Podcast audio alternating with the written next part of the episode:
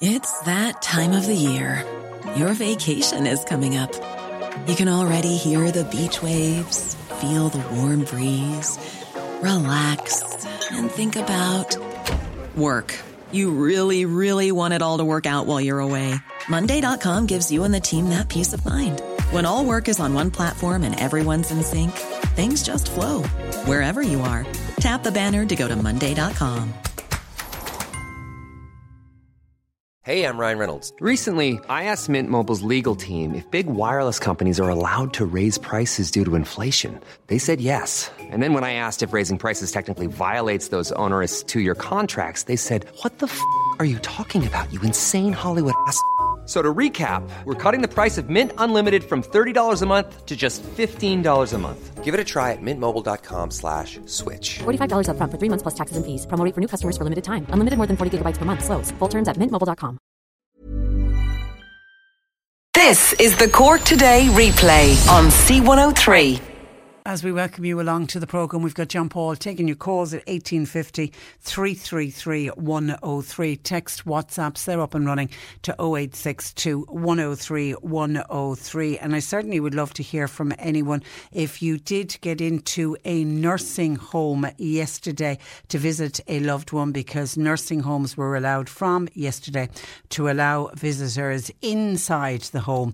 And you can have up to two visits a week. Now, it does vary from nursing home to nursing home, and you do need to check in with the nursing home where your loved one is a resident to find out about booking, how they're actually doing it. Uh, most places are booking appointments and they'll let you know the day and the time that you can go and visit your loved one. But a photograph that I have to say that made me smile, it's on the front page of the Irish Examiner today, and it's of Michael Ryan visiting his wife Mary. They're married 43 years, and it's in Patterson's nursing home in Roscrea in Tipperary. And there's a more about this uh, couple inside in the paper, but it's just a, a beautiful, happy photograph of uh, Michael handing his wife Mary some flowers. And you can imagine after 43 years of marriage, and it seems that Mrs. Ryan has been living in this nursing home for the last two years. And before the pandemic, her 84 year old husband, Michael, went in to see her every single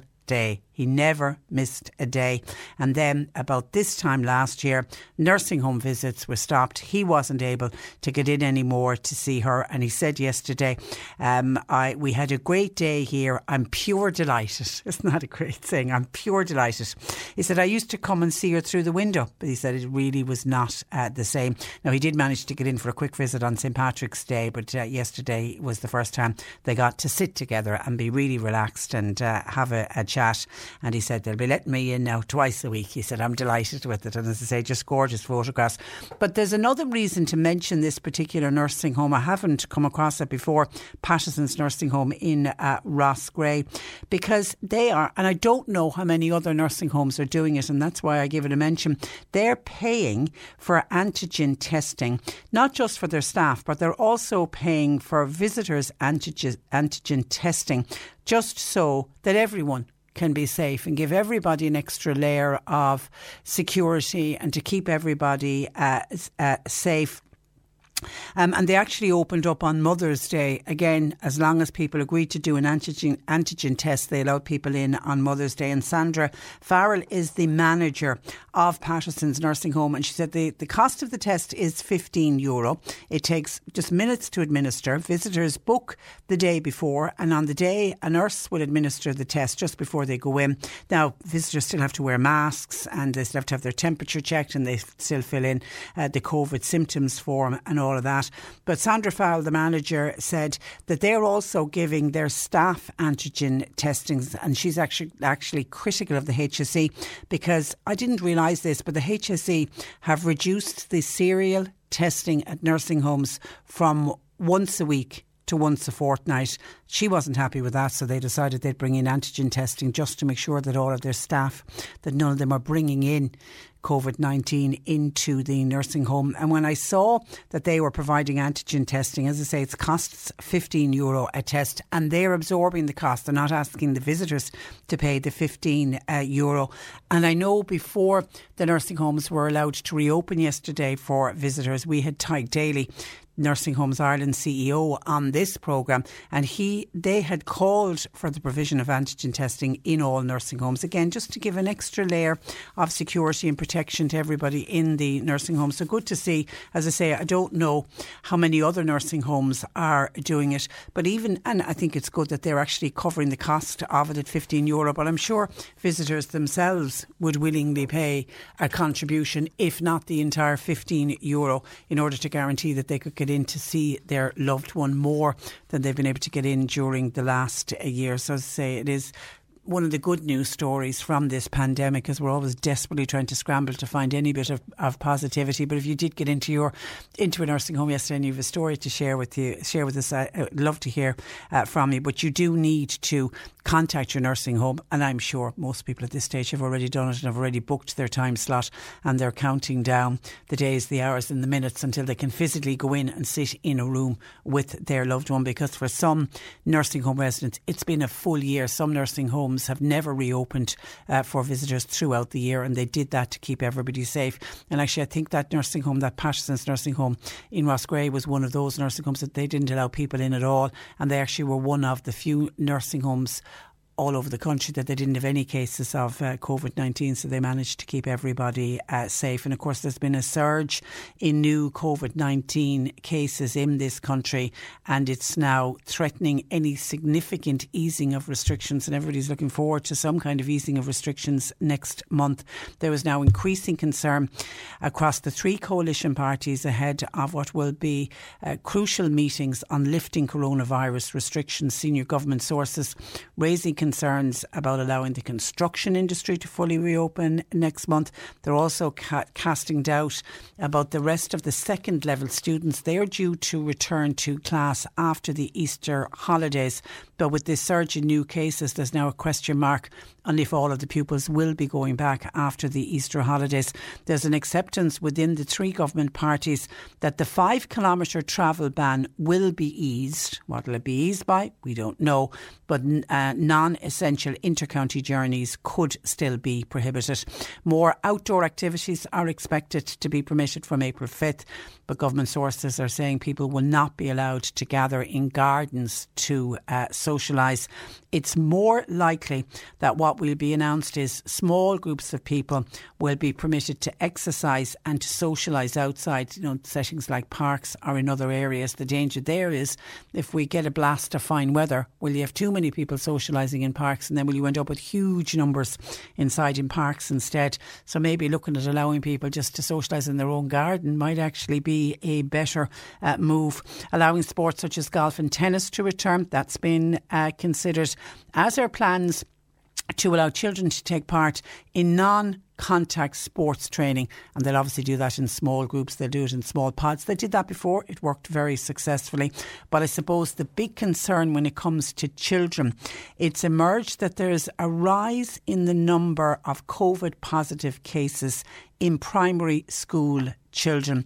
It's averaging between 50 and 60 cases per day, and that's a high figure in small children. I don't know if we've had it that high before. School related play dates and the mixing of parents is behind some of this worrying increase of coronavirus in children, according to public health officials. Philip Nolan, who tracks the virus, says it's quite clear there's some concern about a possible increase in cases. This is in children under the age of 12. At a briefing yesterday, public health doctors are reporting transmission is happening in activities around schools. It's not necessarily happening in the classroom. They're citing things like parents are meeting up for play dates and different family groups are meeting up. But they're telling us now that between 50 and 60 school children are testing positive for the virus every day. With just one in 10 of the cases, they can directly trace it back to the uh, classroom. Now, they do accept that the majority of parents are following the public health rules, but the few that are not is leading to outbreaks among children. Professor Nolan said last night that people are then bringing what is a very infectious virus, and remember the the one we're dealing, the strain we're dealing at the moment is the UK one. This is a highly infectious virus. People are then bringing it back into their homes, and 59% of transmissions are now happening within households. Once the virus comes into the house, around one in three people in that household uh, will become affected. Now, we still have a problem with meat processing plants. They continue to be a high risk of transmission for the virus, and it's inevitable there'll be outbreaks here. We're told until the majority of staff are vaccinated. Now, serial testing is continuing in meat plants, and antigen testing has also been uh, used. And you wonder when we're looking at priority groups for vaccination, should they be starting to consider meat processing plants? Because particularly when they continue to be a high risk for trans transmission, and nobody, you know, while everybody is looking for some easing of restrictions, I think none of us want to go back to the nightmare that we had back in January when the virus literally ripped through the country. It cost so many lives. It filled up our hospitals, you know, and we were reporting 6,000 plus cases a day. Nobody, but nobody wants to go back uh, to that. So, what's the plan for the pathway ahead and what's going to happen over the next week or two? Well, it's this Thursday that NPHET will meet. Now, it'll be attended by all of the health uh, chiefs. So, they'll sit down and this is how the process will, will unfold. After that meeting, NPHET then will write with a recommendation to the Minister for Health, Stephen Donnelly. Then, Monday of next week, the Cabinet Subcommittee on COVID 19 will consider what's contained in that letter from NPHET for the recommendation. And of course, that subcommittee has the Taoiseach, the Taoiseach, uh, the Eamon Ryan, the Minister for the Environment, is there, the Minister for Health, the Minister for Finance, the Minister for Public Expenditure, all the big boys uh, are on that cabinet subcommittee. Uh, they so they'll meet, they'll take a look at what NPHET are recommending then they they don't have to take on board everything that NPHET recommends. And we know in the past they don't always go with everything that rec- recommend. They then make their recommendation to the Cabinet regarding the easing of uh, restrictions. And it's that advice that's going to be crucial in deciding what restrictions will actually be eased. Then the three party leaders, they have a separate meeting there uh, on Monday, so they have further discussions. So then we move to this day week, Tuesday, the 30th of March. All the Cabinet ministers, as well as the two super juniors, uh, will meet on Tuesday. They consider the NPHET advice, they consider the recommendations from the Cabinet subcommittee, uh, and then it's after that an announcement will be made. So, sometime on Tuesday afternoon, six o'clock Tuesday seems to be a kind of a popular time for Micheál Martin plus some others to address uh, the nation. And then what are the restrictions likely to be? Everyone is waiting to hear what's going to happen on the five kilometre uh, rule. Will it go to 10 kilometres? Will it go to 15 kilometres? Will it go to 20 kilometres? Or will people be allowed to travel within their own county? I even heard a, a suggestion yesterday that we may be allowed to travel anywhere in the country even though I think that one is absolutely wishful uh, thinking. To me, I'd love if we were able to travel within our own county, and even that, I don't know with the way the numbers are rising if we're going to get the go ahead uh, for that. Obviously, this phased reopening of construction.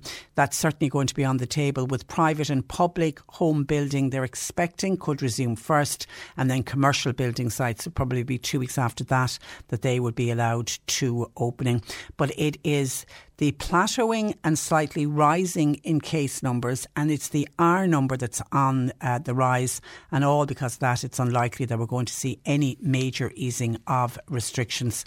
Uh, they're just going to have to try strike some kind of a balance between avoid, avoiding a fourth wave and allowing us all a small bit of freedom. So all we can do is hope. So we will have another full week. It'll be this day next week. We'll be expecting the final sign off. So we have another week, I suppose, where we can just be hopeful that the surge we've seen over the last few days, that somehow that will start to go down instead of back up. Some of your calls coming in, John in Mallow said, Our leaders are on big money, yet they have made so many mistakes when it comes to this pandemic. It's the rollout of the vaccines, or look what happened with nursing homes this, this time last year, allowing COVID to get into our nursing homes with the salaries that they are on. They really shouldn't be getting things wrong, says John in Mallow. Marie in Castletownbere on the possible easing of the travel restrictions and lifting the 5k rule. Marie in Castletownbere actually hopes they leave it at 5k or at the very most only increase it to 20 kilometres. She said that would be enough for me. Here in Cork and Kerry, our COVID cases are very low, and she feels one of the big reasons for that is we here in Cork and Kerry we're minding ourselves, we're being cautious, we're not being overrun by people from the east coast coming to the southwest coast. If things were to open up again, say they were allowed, allowing people to travel anywhere across the country. Given the high numbers in the east, it could change things for us here in the south. Last summer was different as the whole country had low COVID figures, but this time the east coast is still too high, and certainly you're right, much higher than it is here in Cork and Kerry. So keep it either at the 5k are at the very most go to 20k, but no more, says Marie in Castletownbere. Thank you for your call, Marie. Patricia, socialising and flouting of the rules is delaying our return to some kind of normality. Maybe it's time to introduce an 8 pm curfew across the country and get everyone to socialise either in their own homes or in their own gardens. The protests and the people that were out and about over St Patrick's Day are probably responsible for the rise in the number of cases at present. The rule stated that exercise was allowed within our five kilometre radius. Meeting up in groups and picnicking with friends is not part of the level 5 plan. Restriction of movement was so successful during the first wave and with Easter and warmer weather coming figures will once again start to ex- escalate. Anyone who objects is probably not adhering to the government's advice any- anyway. But for those of us who are trying so hard, it certainly would be welcomed. Thank you for that. Uh, hi, Patricia. Parks are full as we speak. They are not keeping them out of parks. There's no cleaning going on of swings or other play uh, areas. Uh, they're all in the parks, especially when they're not in school. And that ties in with what NPHET were saying about the rise in the cases in children under the age of 12 they're saying that these are the children that are back in school and that it isn't. They, they reckon there's very few cases been traced back to the classroom. It's been traced back to play dates and families meeting up and parents meeting up, mums and dads meeting up and bringing the children to parks. And that's where uh, the cases are been uh, spread. I actually passed a park a couple of weeks ago and I saw a young mother in there and she had a, a bottle of spray, some kind of a disinfectant um, spray with her, and she had her wet wipes in a little bag, and she was cleaning down the swings and the, uh, where her children were playing. And I thought it was really good of her. But I, I mean, that's an individual case. I don't know with the council-run parks. It, is there anybody going in and cleaning down the equipment? I haven't heard of that going on. If anybody knows if it is going on, let us know. And Sandy said this is on the visitor testing when I mentioned the nursing home in Roscrea, Patterson's nursing home in Roscrea, where they are providing antigen testing for visitors and for staff. And the owners of the nursing home are paying the 15 euro for the antigen test. They're not asking the visitors to pay it. Uh, Sandy says the cost of the testing should be partially paid by the visitors.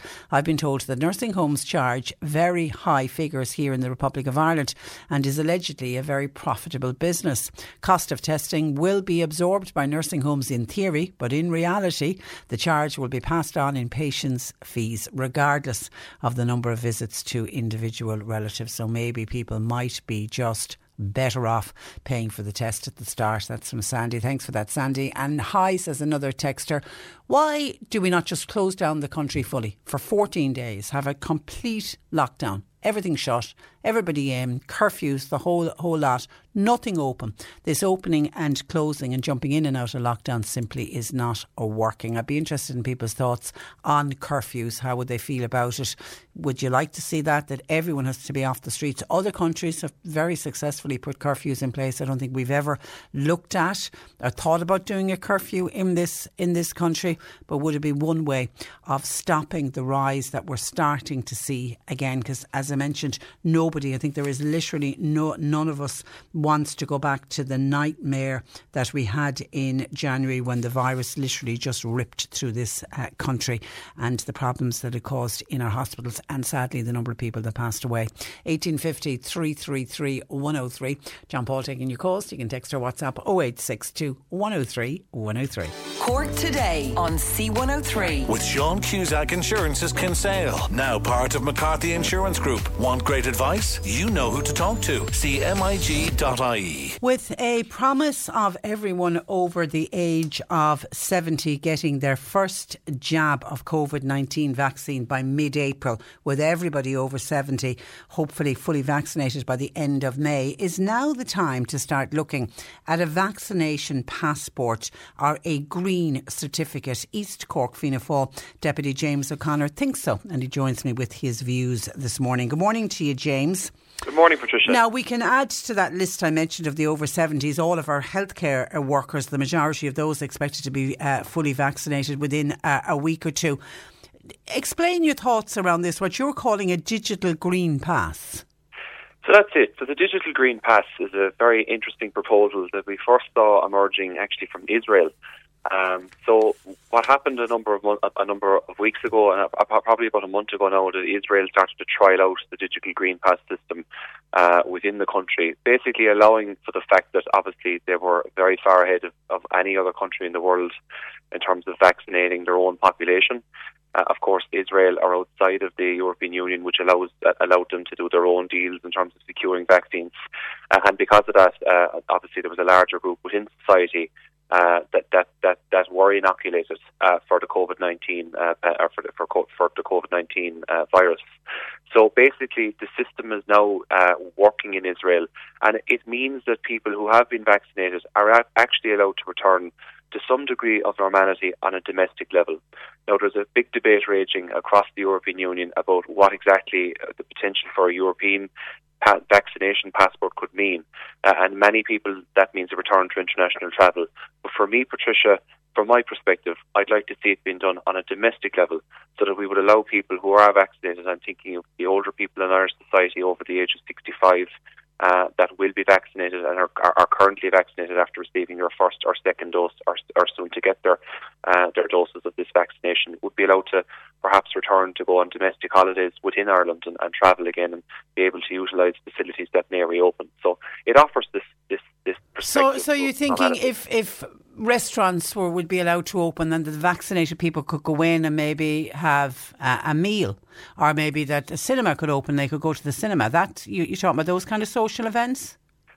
Precisely. So that's what's happening in Israel is that they're actually seeing the settings like restaurants and, and cafes have actually just only recently reopened. So they started at a more uh, a, a, larger scale level in terms of the of the venues, places like gyms and places like cinemas reopened first, and then obviously uh, uh, other congregated settings that would be, I suppose, would, would, uh, they, they would have a higher density of individuals within them, like restaurants and cafes, uh, reopened uh, only more recently. But we'll be in a situation like Israel in, in, in, in a not too distant future, about eight or nine weeks' time. Uh, we will be looking at a situation where a very substantial amount of people uh, will have received their vaccination. So I think it's a wonderful opportunity for us to allow so many people, whether they're front, uh, frontline healthcare workers, uh, are, are people who, who, who've been cocooning for so long uh, to be able to get out and take advantage of this and get a head start perhaps from young people like myself because I'll be waiting until the very end of the queue I think to get vaccinated unfortunately because I'm, I, I'm quite young.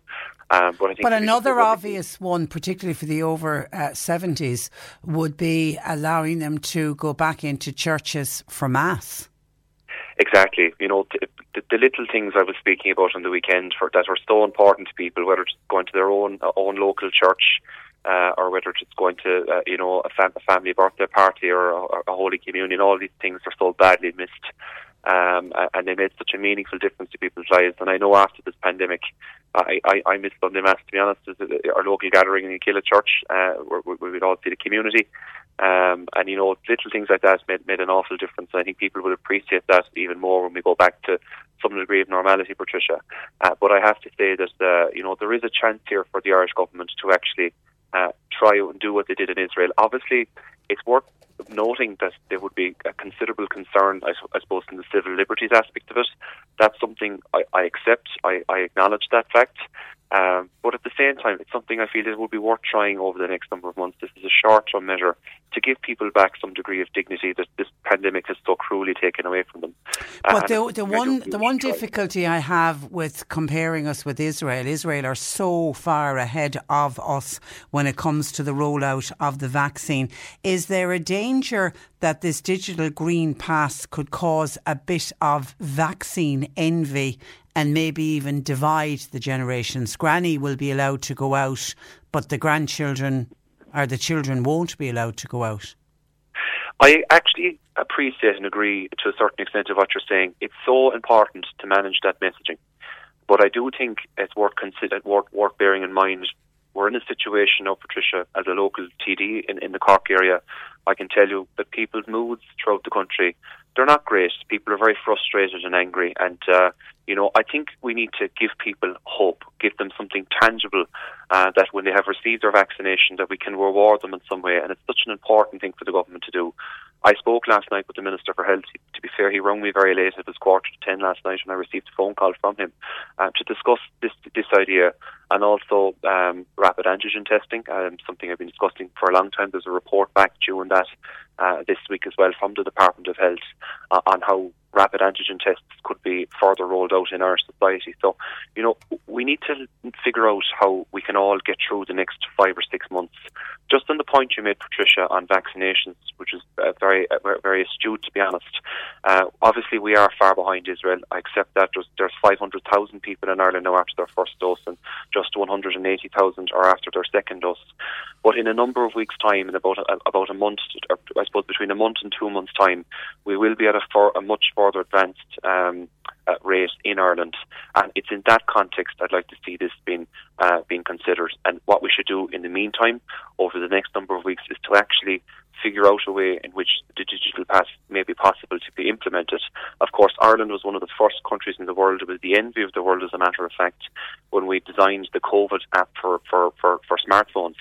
Uh, and I think we should use something like that COVID app again uh, to try and, and implement such. And, and get it up and running and let the elderly people get a head start almost is what you're, exactly. is, is, what you're exactly. suggesting. John wants to know, and this is probably your point on civil liberties. What happens to those who refuse to take the vaccine? Do they become second class citizens?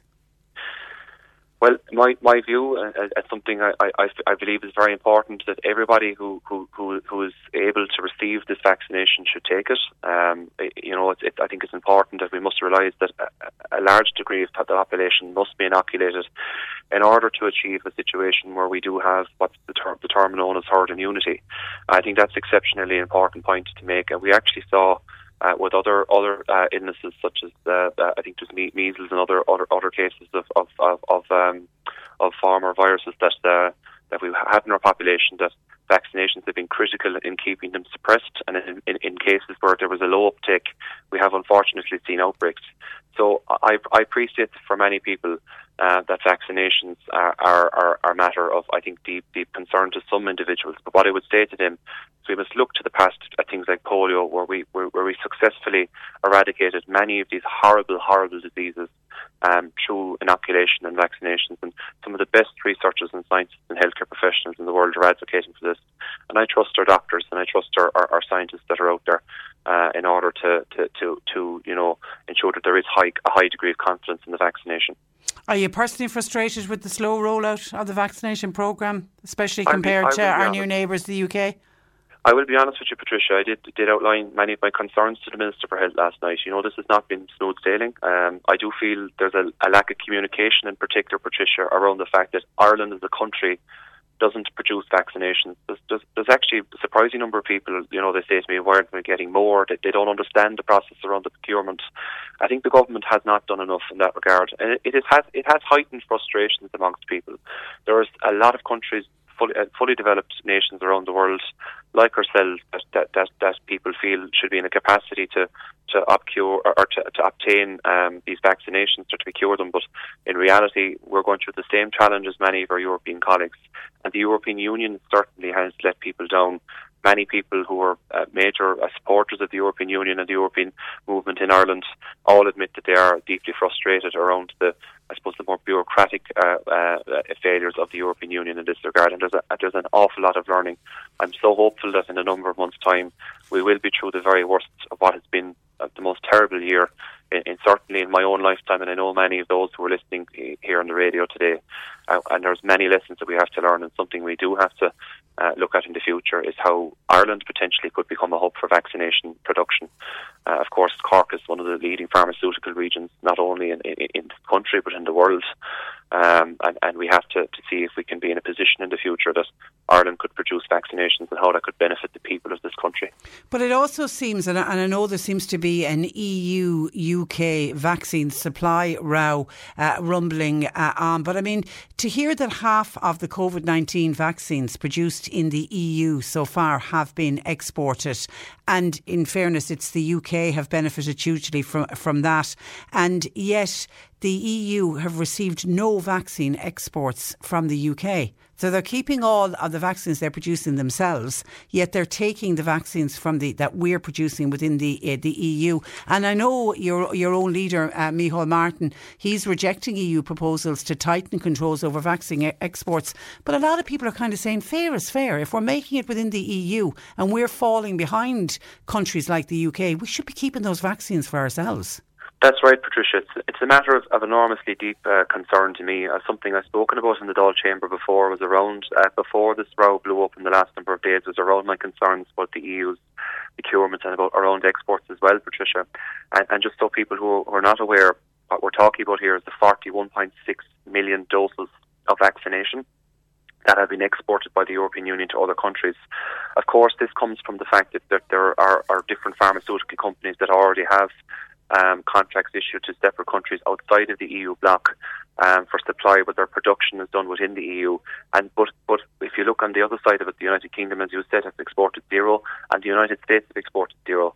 So that is a, that is an issue of deep concern to me, and it's something I have said in the Dáil Chamber that the European Commission needs to get its act together in this regard. It's damaging people's confidence um, in, in, governments right around Europe. It really has. Um, I've seen the toll it has taken on our own political party um, with a drop, significant drop in support that we've received. So the, the, the, the blame really that, that that should be put on the shoulders of the European Commission for Health, and the European Commission's president has been pushed onto governments right around Europe. So we have to see a greater degree of responsibility. I actually don't feel so. So should should Micheál Martin back those proposals to tighten the control over the I over the vaccines over, over, over Ireland preventing um, prevent, over Ireland uh, not not uh, I suppose outlining our concerns around um, the EU's current level of exports of vaccination. I think we need to get our own house in order first within the European Union, but also I suppose I have to be quite mindful. I'd like to see an all Ireland approach.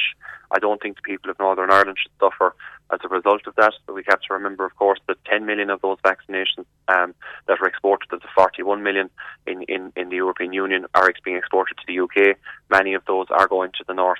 So it's important that we do remember from our own perspective that there are hundreds of thousands of Irish citizens in the, in Northern Ireland who we must remember here too. And it's important. Yeah, but they didn't. Say, it, was, it was 10 million. It was a, it was 10 million doses left the EU and went to Britain since February. 10 million doses didn't go to Northern Ireland.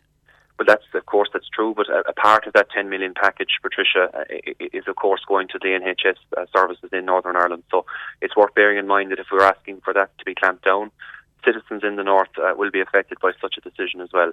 But okay. look, that's not getting away from the fact, and I want to be crystal clear here, of those 41.6 million doses, uh, I think that Ireland should be uh, calling on the European Union to look after European people first, looking after Irish people first, in, in, or people resident residents here in Ireland, and that I feel uh, you know should be entitled to that vaccination first. And the reason I'm saying that is because the United States are not exporting their vaccinations.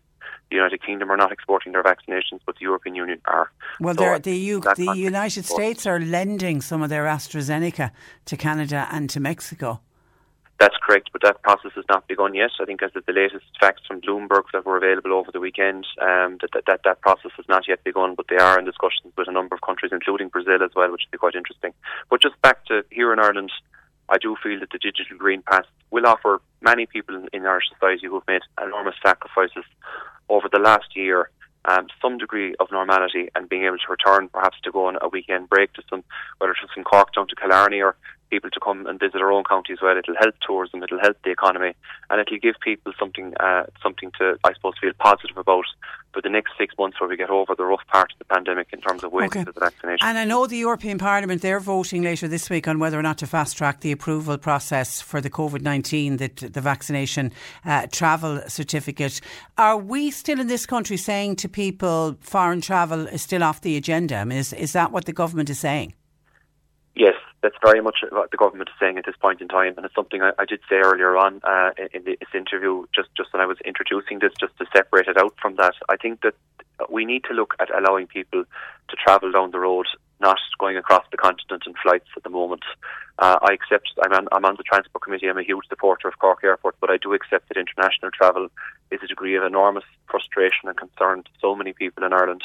Uh, they, they say that to me on a very regular basis, and unfortunately, many people took uh, abused, um, uh, I, I suppose, abused, um, I suppose, the, their, their their privilege in the sense that they went abroad and went on holidays. And unfortunately, what happened when there was people uh, who were doing essential travel, uh, that has caused huge, huge um, disruption to them as well. So I don't think the European Union's move in this regard is wise just yet. We're not at a stage uh, where, where we should be looking at something like this.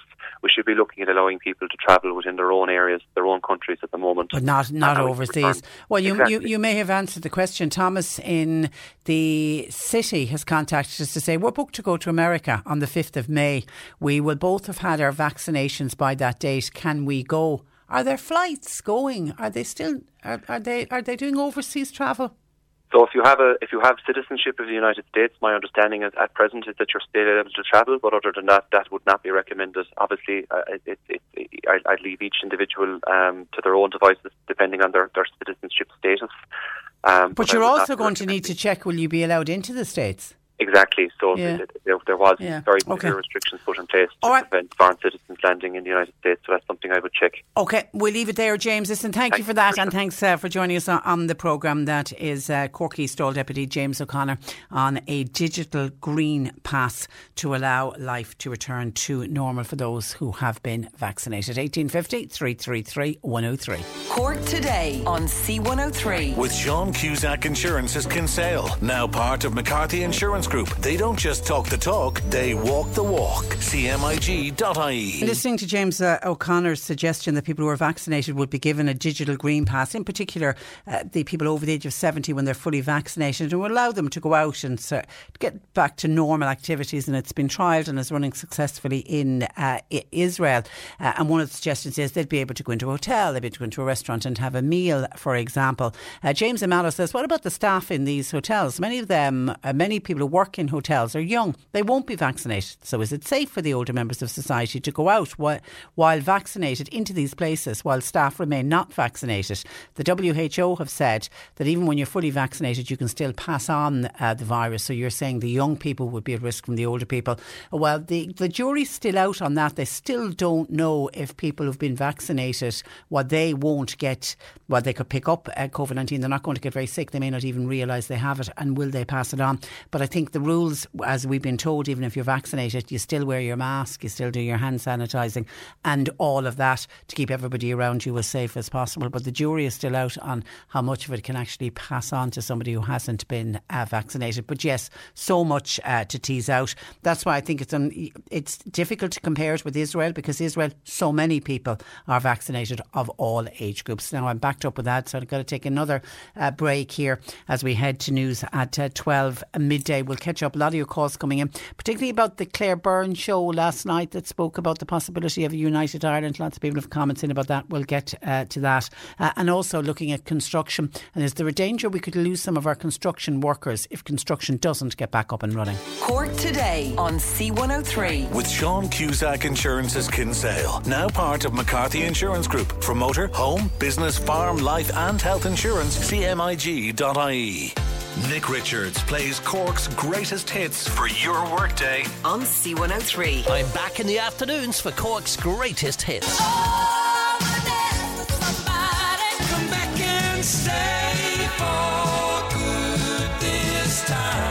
What's your favourite show in the afternoons? No, it's gone out of my head. Oh no. oh dear. Playing Cork's greatest hits while you work. Nick Richards. Weekdays from 1. C103. You're listening to Cork Today on replay. Phone and text lines are currently closed. Lots and lots of uh, texts coming into the programme this morning. Hi, Patricia. I know of a hairdresser who is working from a converted building beside her house, and she's got a good number of customers coming and going. How can this be right? It just makes me so cross that this is going on, and she's more than likely drawing a COVID payment at the same time. There are people who are having several foreign holidays and leading the high life in normal circumstances. It is no wonder. When I see what people are doing, I just get so angry angry. Take care and thank you. I think a lot of people anecdotally will tell you that there seems to be uh, in the black economy, the shadow market, there seems to be a lot of hairdressers doing work. And then on the converse of that, I mean, we had a hairdresser who joined us only last week who he himself admitted that he knows there's a lot of hairdressing and barbers working in, in the black economy. And he was making the point that hairdressers should be allowed to open up. It would stop all that work going ahead. And plus, you'd be guaranteed that people who are going into salons and with very strict rules and regulations like we had before, everyone would be safe. There was little or no outbreaks linked to hairdressers or barbers or beauticians when we had them opened up before. But looking at what's been leaked out of what's going to happen from April 5th, it doesn't look like hairdressers are mentioned on it. But yeah, we are hearing of a number of people are saying that if you look around, you'll see people that clearly have had their hair done and they've had it done professionally. Uh, Sandy says on the vaccine, I'm not a fan of Micheál Martin, but he and others have pointed out that the UK and other countries are suppliers of main ingredients of most COVID for most COVID vaccine manufacturers, and that's one of the reasons why Micheál Martin objects to the proposal to tighten up the controls over the vaccines that are made in the EU. Um, other countries, the US included, St Sandy, purchased the AstraZeneca vaccine even before it had not even been manufactured. The EU Medicines Agency did not give the go ahead for use of AstraZeneca, even though it had the it had EU approved research funding, and they did not pre-purchase enough vaccines. When they got in with their orders, it was too late. The UK, US, for example, America took delivery of 30 million AstraZeneca vaccines before it was even tested. Yeah, and they're still they still haven't used one of them, Sandy. They still haven't approved it, even though there's data coming out from the US that they say the AstraZeneca vaccine is a very safe vaccine, but they're still not using it in their own country yet. But then they have enough Pfizer and Moderna, and they're also using the Johnson Johnson. They have enough other vaccines. They don't necessarily need to use the AstraZeneca uh, vaccine at all. How can you holiday? This is on people staycationing in Ireland now, and I think as we get into the summer, we're going to hear more and more comments like this. How can you holiday here with the prices that are being charged? I looked up a venue in Killarney and they've gone up by nearly 100 euro for three nights for the same three nights over last year. And we have already started to hear from people who had had early bookings or had a booking say from last year, particularly on the self catering accommodation, who say had a booking last year and when everything shut down, people transferred their booking to this year and they're getting contacted by the provider to say that the price of renting your self catering accommodation has gone up. In some cases, 800, 1,000 euro. We've heard of some people and, uh, and you either pay it or if you don't pay it, the booking gets cancelled. And a lot of people are very, very annoyed about that. That you and then so you'll wonder how many people will be staycationing this year. But yet, I read a report yesterday or this morning, I think I read it, that I think is it 80% of self catering accommodation has been booked out across uh, Cork and Kerry already for this summer. So there are people willing to pay, but people will pay more certainly than they paid last year. Whether the prices will come back down next year, only time will tell. But staycationing is going to be expensive uh, this year. Uh, on the digital green passport that we spoke about with Deputy James O'Connor. Somebody said, I think it's very unfair on carers. Carers are once again being forgotten about. And the TD you had on about letting people who are, who are vaccinated go out and about that I would call discrimination against those who are not uh, vaccinated. And there's a few other people actually in on that, not that happy about the idea of a vaccination passport of uh, types. Uh, somebody says, uh, Are these people for real? Or this is on the curfew as well saying that we should have a curfew in this country and stay at the five kilometre limit, not a no opening up of business. It's like though uh, it's it's the like of these people that have plenty of money that they want the country to stay in lockdown. Is this government for real? A passport to prove that you've been vaccinated? What about people who can't or don't want a vaccination? Are those people to be discriminated against and will be prisoners in our own home? Where is data protection in all of this? We've been blackmailed to take this vaccine. I will never again trust this government or the health people again, says uh, listeners, no name on that. And actually, somebody else is querying something that they heard about the vaccine uh, with Catherine.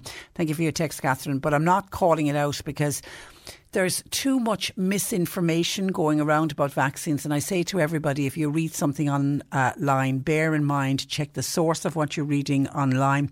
I mean, only on Facebook it came out, they took down 300 posts that was just fake news, all linked to uh, vaccines. If you've got any worries or concerns about vaccines, your first protocol will be your GP. Talk to your GP, and if you're if you're going to go online to source information, then just make sure that where the information is coming from, make sure that it's not fake news and that it is genuine information that you're actually uh, getting.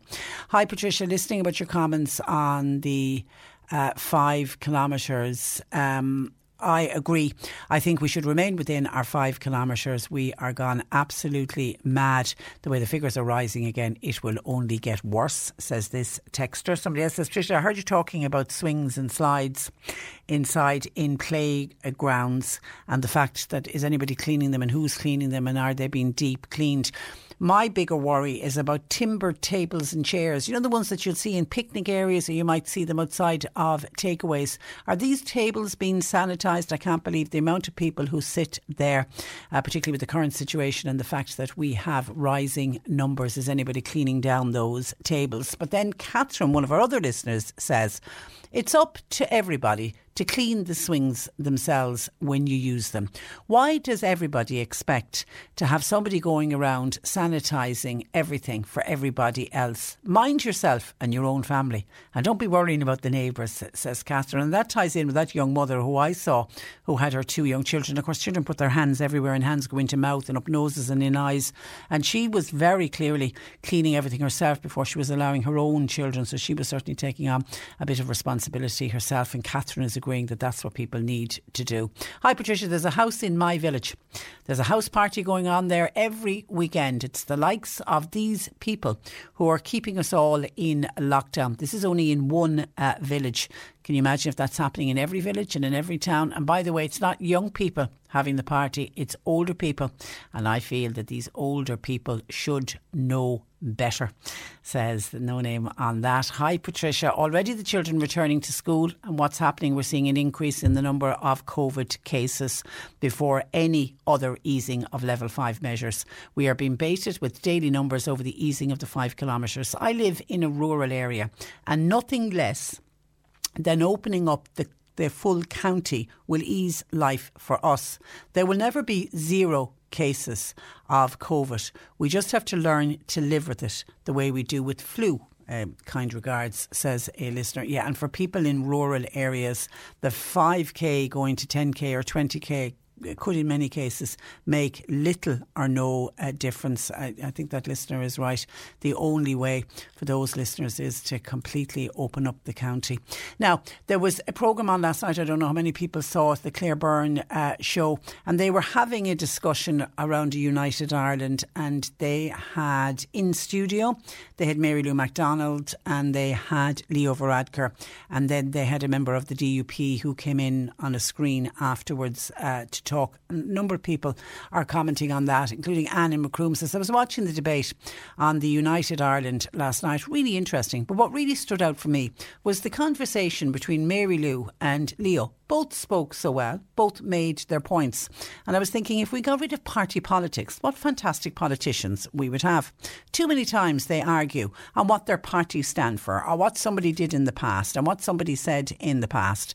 And the party grassroots then get more and more worked up when they hear all about that. And it's all about electing somebody from the party rather than worrying about what the people want and what the people actually need. I would love to see everybody just working together for the greater good good of the country rather than parties getting more seats and then leaving us, in some cases, with poor politicians. So just let a party get into uh, power.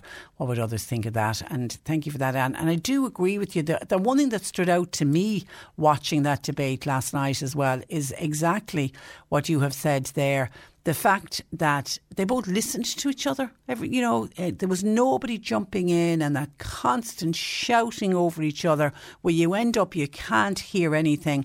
And I think the Anne is right. It just frustrates people and it gets grassroots supporters ride up. Did you hear what she said? Did you hear what he said to her? And, you know, it just goes on and on and on.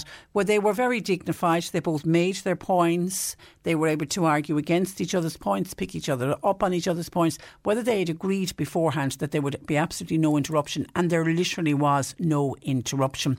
And another listener's name on this, no, by WhatsApp says, Oh my God, Patricia, while I watched Claire Byrne last night, I was shocked by Leo Varadkar and his thoughts on changing our language, making it more English to suit the Unionists as an all Ireland approach. Forget it, Leo. You've really shot yourself in the foot with that statement. It's Ireland. And if they want to stay, then they need to behave and live in and respect the country they live in and its culture and its language and whatever else it involves. At the end of the day, the Unionists in Northern Ireland are a minority. The Catholics have suffered enough from these bullies over the years. Give Ireland back to the Irish as it should have been long, long ago. Mary Lou gave it to them both between the two eyes. Religion is an issue. Sure, it is, whether we like it or not. It will be a united Ireland. So Gregory Campbell of the DUP can just get over himself or else leave this island. We shouldn't accommodate anyone like others in the past we were not accommodated. It's the same with our schools here. They make me laugh when we're meant to change our religion because so many people of different religions are coming into this country and we're trying to accommodate others. At the end of the day, we are predominantly a Catholic country. So people who want to live here are welcome, but they shouldn't dictate to those of us who have always lived here. I wouldn't expect if I moved to another country that people would change their rules just because I was of different belief and different views. Leave our statues, for example, in our schools and in our hospitals. They are our heritage. Be proud. Don't be wimps. And the likes of Gregory Campbell, who also featured on the programme last night, and his likes, they can do a DUP exit, according to this listener. Okay, that's just some of your comments, as I say, that came in following that programme if you watched it last night. 1850 333 103. C103 Jobs. A finance slash office manager is required for work in Liscarroll. Experience in Sage, budgets and payroll, etc. Mobile crane operator slash labourer is wanted. That's to work in a Cork City site. While traffic management operatives are wanted in Castletownbere, no experience is necessary, but you must have manual handling and safe pass uh, tickets. And a maintenance worker slash general operative required for a part-time 20-hour contract for Ballyduff Winton Community Services. You'll find all the details and more job opportunities by going online now. Just go to c103.ie forward slash jobs for more. This is C103. Cork today on C103. With Sean Cusack Insurance's Kinsale, now part of McCarthy Insurance Group. Want great advice? You know who to talk to. CMIG.ie. The listener says, Patricia, you just made a very silly statement there when a listener was uh, querying something that they had read about the vaccine, and you're saying to ask your GP about safety of the vaccine. That is a crazy statement. No doctor can predict the outcome of being vaccinated, especially with these RNA injections. Well, the point I was trying to make was it, just be careful where you go to get your information about vaccines, and that's where you need uh, to talk to your GP because they'll have the science behind it. I was just querying a statement that had come in, which I didn't read out uh, from uh, a listener who had heard something or read something online. I was just making the point you need to be very careful where you get your information for. And to me, your first port of call will always be your GP, who will be able to back up the science and explain it to you better. But thank you for your text to 0862 103 103. Now, the political heat is rising on the Minister for Housing, Darragh O'Brien, amid calls to reopen the construction sector on April the 5th after his original March date was missed. But in a sign of difficulties to come, Senator Tim Lombard is worried that we may lose some of our skilled workers to the UK if we don't reopen construction sector soon. And Senator Tim Lombard joins me. Good morning to you, Tim. Good morning, Patricia. And, and you're welcome. Are you hearing that workers are actually getting offers to go to the UK to work? Yeah, and I think, look, the big issue here is that, look, over the last 13 weeks, we've had a, a construction sector that's been kind of working in a kind of unusual vacuum. So, Irish water projects, um, Corkland Council projects, and social housing projects have all been moving forward, but private housing development have been actually stalled for the last 13 weeks. And that's a major cohort of workers that are effectively, you know, doing nothing at the moment. And there's been major offers made, um, in particular going to London, that um, they're being offered not alone very good rates, but also digs, their actual accommodation paid for over there. And this activity is after kind of happening in the Irish market in the last three or four weeks in particular.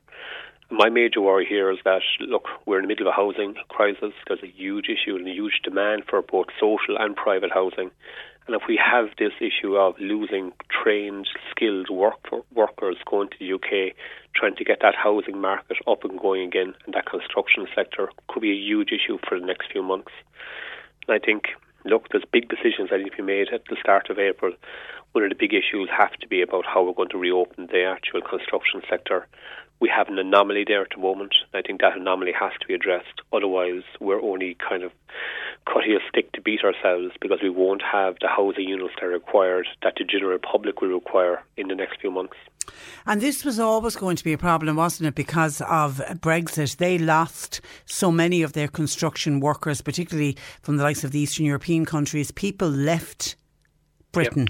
Yep. Uh, so there was always going to be a problem that they they had a drought on construction workers. So the obvious choice was to look to Ireland. Absolutely, and I think that um, Brexit scenario really has kicked in in the month of February onwards in the UK when they actually realised what they did with Brexit, and the reaction has been to go to their nearest neighbour and looking for actual workers and skilled workers.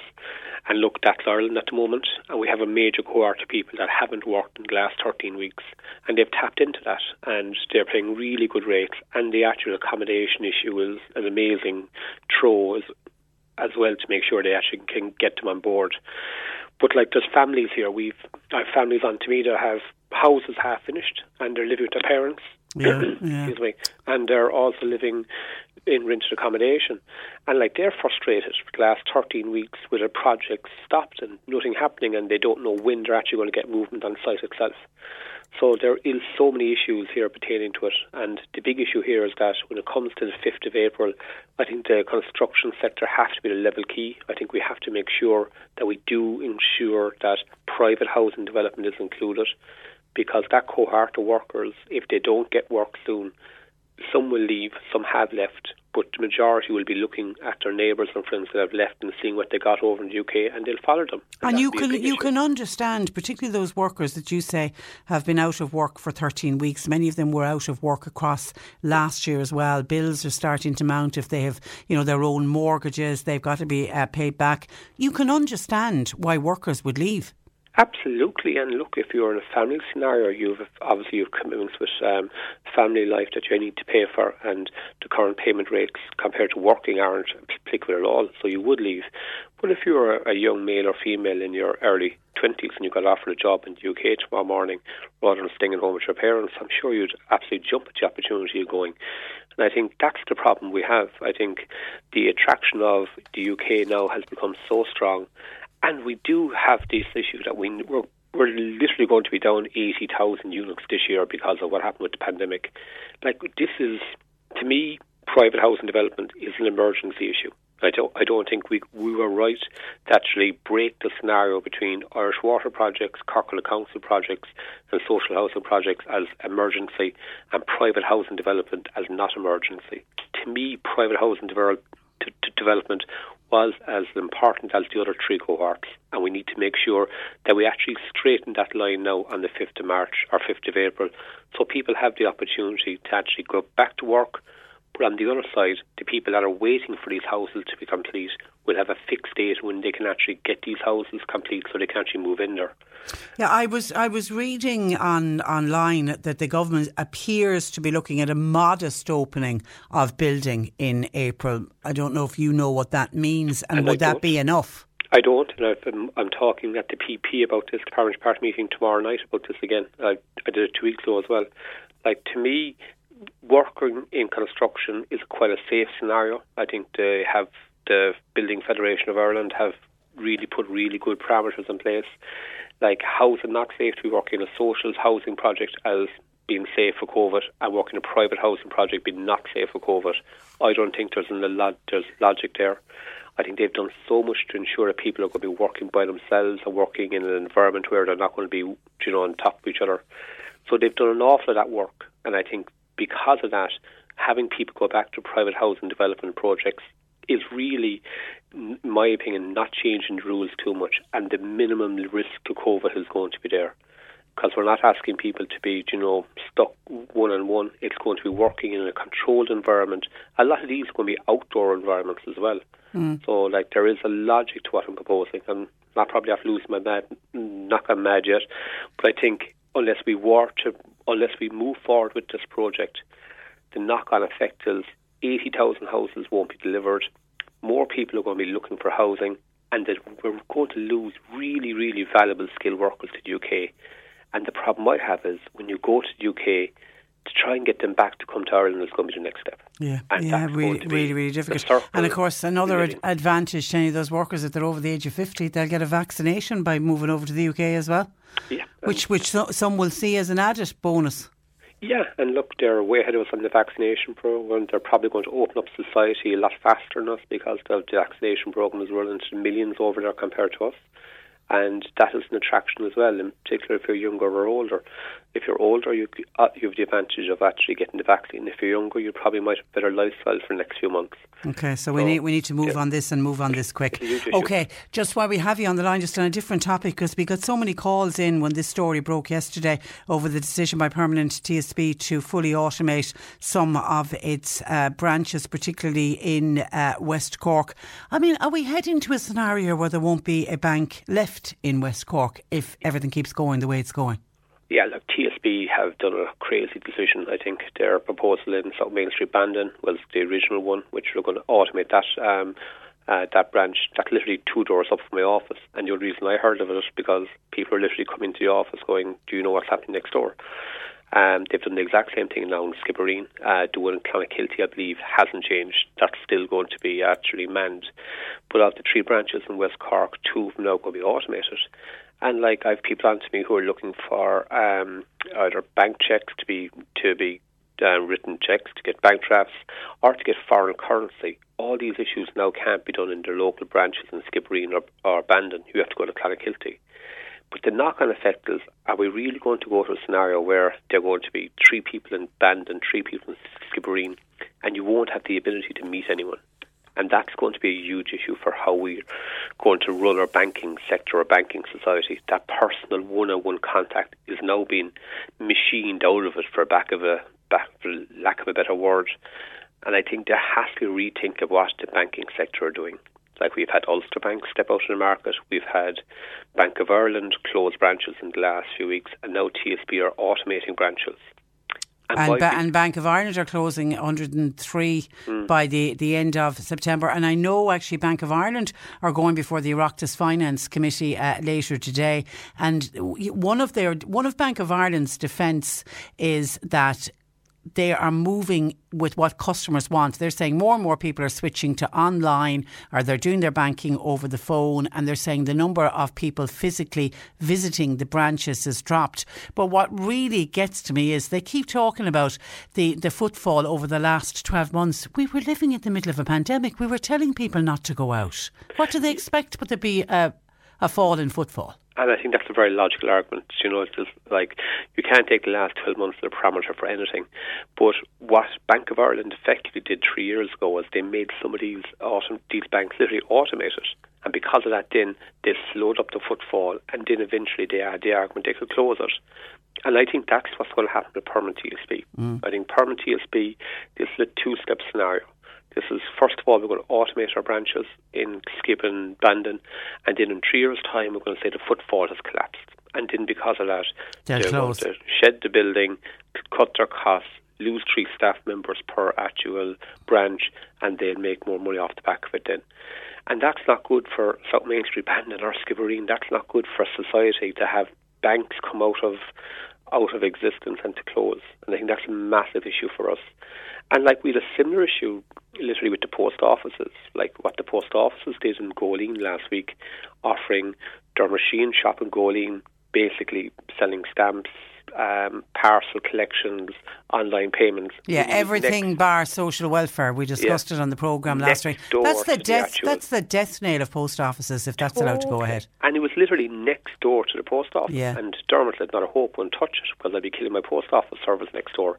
Now, see, many on post have come out and said, "Oh, we made a mistake there," but you know, we uh, wonder how many other mistakes were made around the country. And that's the issue here because I think we have a meeting with An Post at three o'clock today with uh, the general, um, their CEO, and like the amount of Oireachtas members have come and said, well, you did the exact same thing in my part of the world. So it just wasn't just one. Yeah. But that meeting's at three o'clock today. I'm looking forward to seeing how he's going to defend what he did in Goleen compared to other other parts of the country as well. Okay, and Martin says it was the ordinary people of Ireland at the end of the day who bailed out these banks, and yet banks they think that they can do this in closing cash desks and eventually closing uh, branches. That's a fair point, isn't it? You know, it is. the the bank these banks did get a major bailout from the people of Ireland. They did, and I think there's a huge issue about the banking sector and how they're actually governed. We saw it Davy's in the last few weeks again they literally have a law to themselves and they have a kind of arrogance and a swagger about them which needs to be curtailed. And I think that's probably one of the biggest issues we have in society. How can we actually make sure that the banking sector are working for us and not just working for them? Because at the moment they're effectively working for themselves. Okay. All right, listen, we leave it there. Um, thank Tim, thank you for that and thanks uh, for joining us. That is uh, uh, Fine Gael Senator Tim Lombard, 1850 333 103. John Paul taking your calls. You can text or WhatsApp 0862 103 103. Cork today on C103. With Sean Cusack Insurance's Kinsale, now part of McCarthy Insurance Group. They don't just talk the talk, they walk the walk. CMIG.ie. How well do you know the Rebel County? From the Lough to the Lee and Sarah Greene to Roy Keane. Every morning on Cork's More Music Breakfast, enter Ken's Pure Cork quiz to win cash.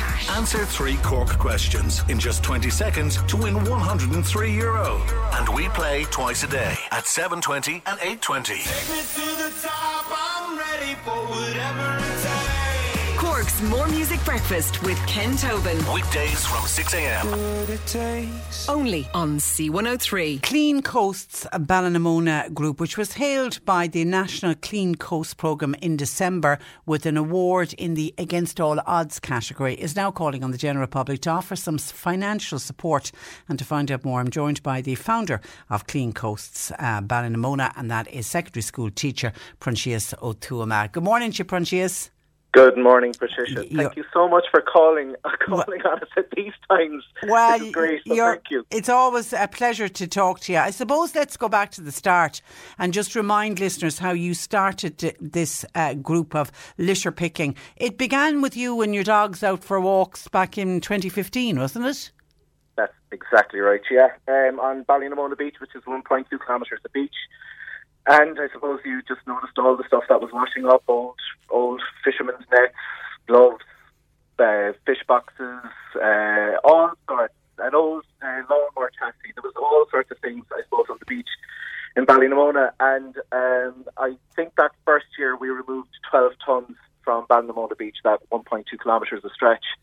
And then as you're looking over at the other beaches, the next beach, which is Ardnahinch alongside, it's like, God, it would be good maybe if we kind of made a bit of a difference over there. We've made a bit of a difference here. And then the next thing, it just kept on, it kept on creeping in, and the fact that so we started cleaning Ardnahinch, and then it went to Garryvoe and Ballinwilling and Ballycrennan, and all the way around to Knockadoon and liaising with Ladies Bridge, Ballymacoda there. We're over in Youghal, uh, up to Ballybrannigan. I think in Ballybrannigan, in, in, in one year alone, we removed over 200 tyres that had washed in. God only knows where they came in. I think it was covered by your programme as well. Um, and uh, uh, you know it's uh, and five tons in, in that same year from from Ballybrannigan. So look, there's the beach cleaning aspect of it, um, and uh, you know now we are cleaning 40 kilometres of coastline, which is almost one one and a half percent of the total Irish coast. Um, for the biodiversity wing, which is um, East Cork Biodiversity Networking Programme, we are managing about 32 acres for wildlife and for It's biodiversity. incredible. It's incredible how it's grown from. You know, one man and his dog, literally, heading out to do a bit of litter picking. How it's grown. I mean, 40 kilometres of coast is, and that's done by volunteers. It's done by volunteers, yeah, uh, absolutely. No, right now, our beach cleaning uh, as a group, uh, all those activities are suspended, right? So we, we are not organising beach cleans. What we are doing is we're, we're supporting our volunteers who go out in their family pods, in their family units, or as individuals who go out and, let's say, if the beach was in their 5K or whatever beach is within their 5K, we're supporting them with bags or whatever they need in that regard. But we're not organising group activities because, look, it's it's not safe. It's not what the uh, advice is right now. The advice is stay within your 5K uh, and and don't be mixing with, with outside. So look, that's that's what we are doing at the moment. That we are, so, you know, uh, supporting um, our volunteers with with um, I suppose materials whenever they need it. And school children have always played a big role, haven't they, in, in your group? Absolutely. I mean, the last beach clean I was able to do with the secondary school kids was last December. And we were by the Choctaw Monument or the Kindred Spirits Monument in Midleton. And I had 17 TY students out, and they picked 32 or 34 bags in two hours. They're on, on a small bags. bitterly cold day in December. It was rainy. It Oh. was whatever have you. And but you know what? I think the kids are suffering an awful lot this year. So I didn't think it really mattered what kind of if if it was if it was going to be snowing or whatever, they still would come out because look, the kids are suffering right Yeah. now. You know, uh, those TY students aren't, I suppose, getting the benefit of what a uh, you know you know uh, what a normal non-COVID TY experience is. But I mean, you know, the schools are, are around are making enormous efforts to try and make up for it and offer different uh, opportunities and activities for them. So look, they're they're they're brilliant, and and uh, you know I suppose where where we were, we had like a lot of like we've brought over a thousand people out beach cleaning with us, just looking at beach cleaning alone, and most of those would be primary and secondary school students. And that's what it's all about in, in getting them to connect with the sea, the importance of the you know the the the marine environment. That it's not just about going to the beach and and and making sandcastles. That's a big part of it, but there's a whole um, uh, uh, ecosystem going on there. You know that you know, and opening their eyes to that, providing with them with opportunities, providing with the education, providing them with, um, I suppose, an experience that you're not going to get um, in, let's say, other outdoor settings. So, I mean, the beach, the the the the, the coast is is something that is very unique to us in in Cork. We've we've miles and miles of of beautiful beaches, hidden beaches. And do you know what? If we're not picking it up in, in, in, in let's say, the 40 kilometres that we're looking after, uh, they're going to be picking it up somewhere else. I mean, Yeah. to give you an example, you know, the, the French washing up Lux, you know, washing up liquid bottle that we picked up in, in 2017, it was over 50 years old. We were Mm. able to date it. So, you know, if we're not picking it up here, it's just going to wash out again in the tide and it's going to wash it somewhere else. And as it's washing around, it's disintegrating, it's breaking down into microplastics and nanoplastics. And, you know, the research that, that continues to, to come out is showing that it's not a good thing. It's not a good thing for us. It's not a good thing because it is getting into the food chain. And it's fair to say that everyone can do their bit, Proinsias. Those who are lucky enough to have one of those gorgeous beaches within their 5K and who use that gorgeous beach for their exercise, you know, bring some disposable gloves and a little plastic bag and just pick up a few bits. I mean, if everyone does a little bit, it'll all help. Absolutely. I think I think like there is a movement called the two minute beach clean. It has kind of you know transformed into the two minute street clean, and you know literally, if you can't do two minutes and you don't have to be at the beach, you could be two minutes outside your front door, because eighty percent of marine litter starts in land, and it could be you know wherever it is. Because you know, I suppose one of the things that when we're when we're talking with, with, with students, be it primary or secondary school, one of the questions I ask them, and if they're listening today, you can answer, is where does the beach start? And where does it start? And you know, you'll get a, a wide variety of answers. And the right answer is it starts literally at right outside your front door, Yeah. right outside the window, because anything that is not discarded of properly uh, uh, into a bin or or wherever it needs to be so that it's not going to enter the, the, the environment is basically going to get washed into a river or washed into a drain. And eventually will end up in the sea. Exactly. Exactly. In, in because all those rivers go to the sea. since since you started the beach cleaning in 2015, are you seeing any improvements, Proinsias, in what's washing up in marine litter?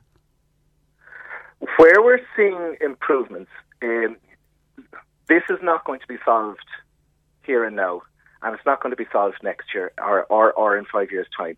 We've made more, like 50% of the plastic that has ever, ever been made has been made since 2005. We've made more plastic this century than we have in the entire last century.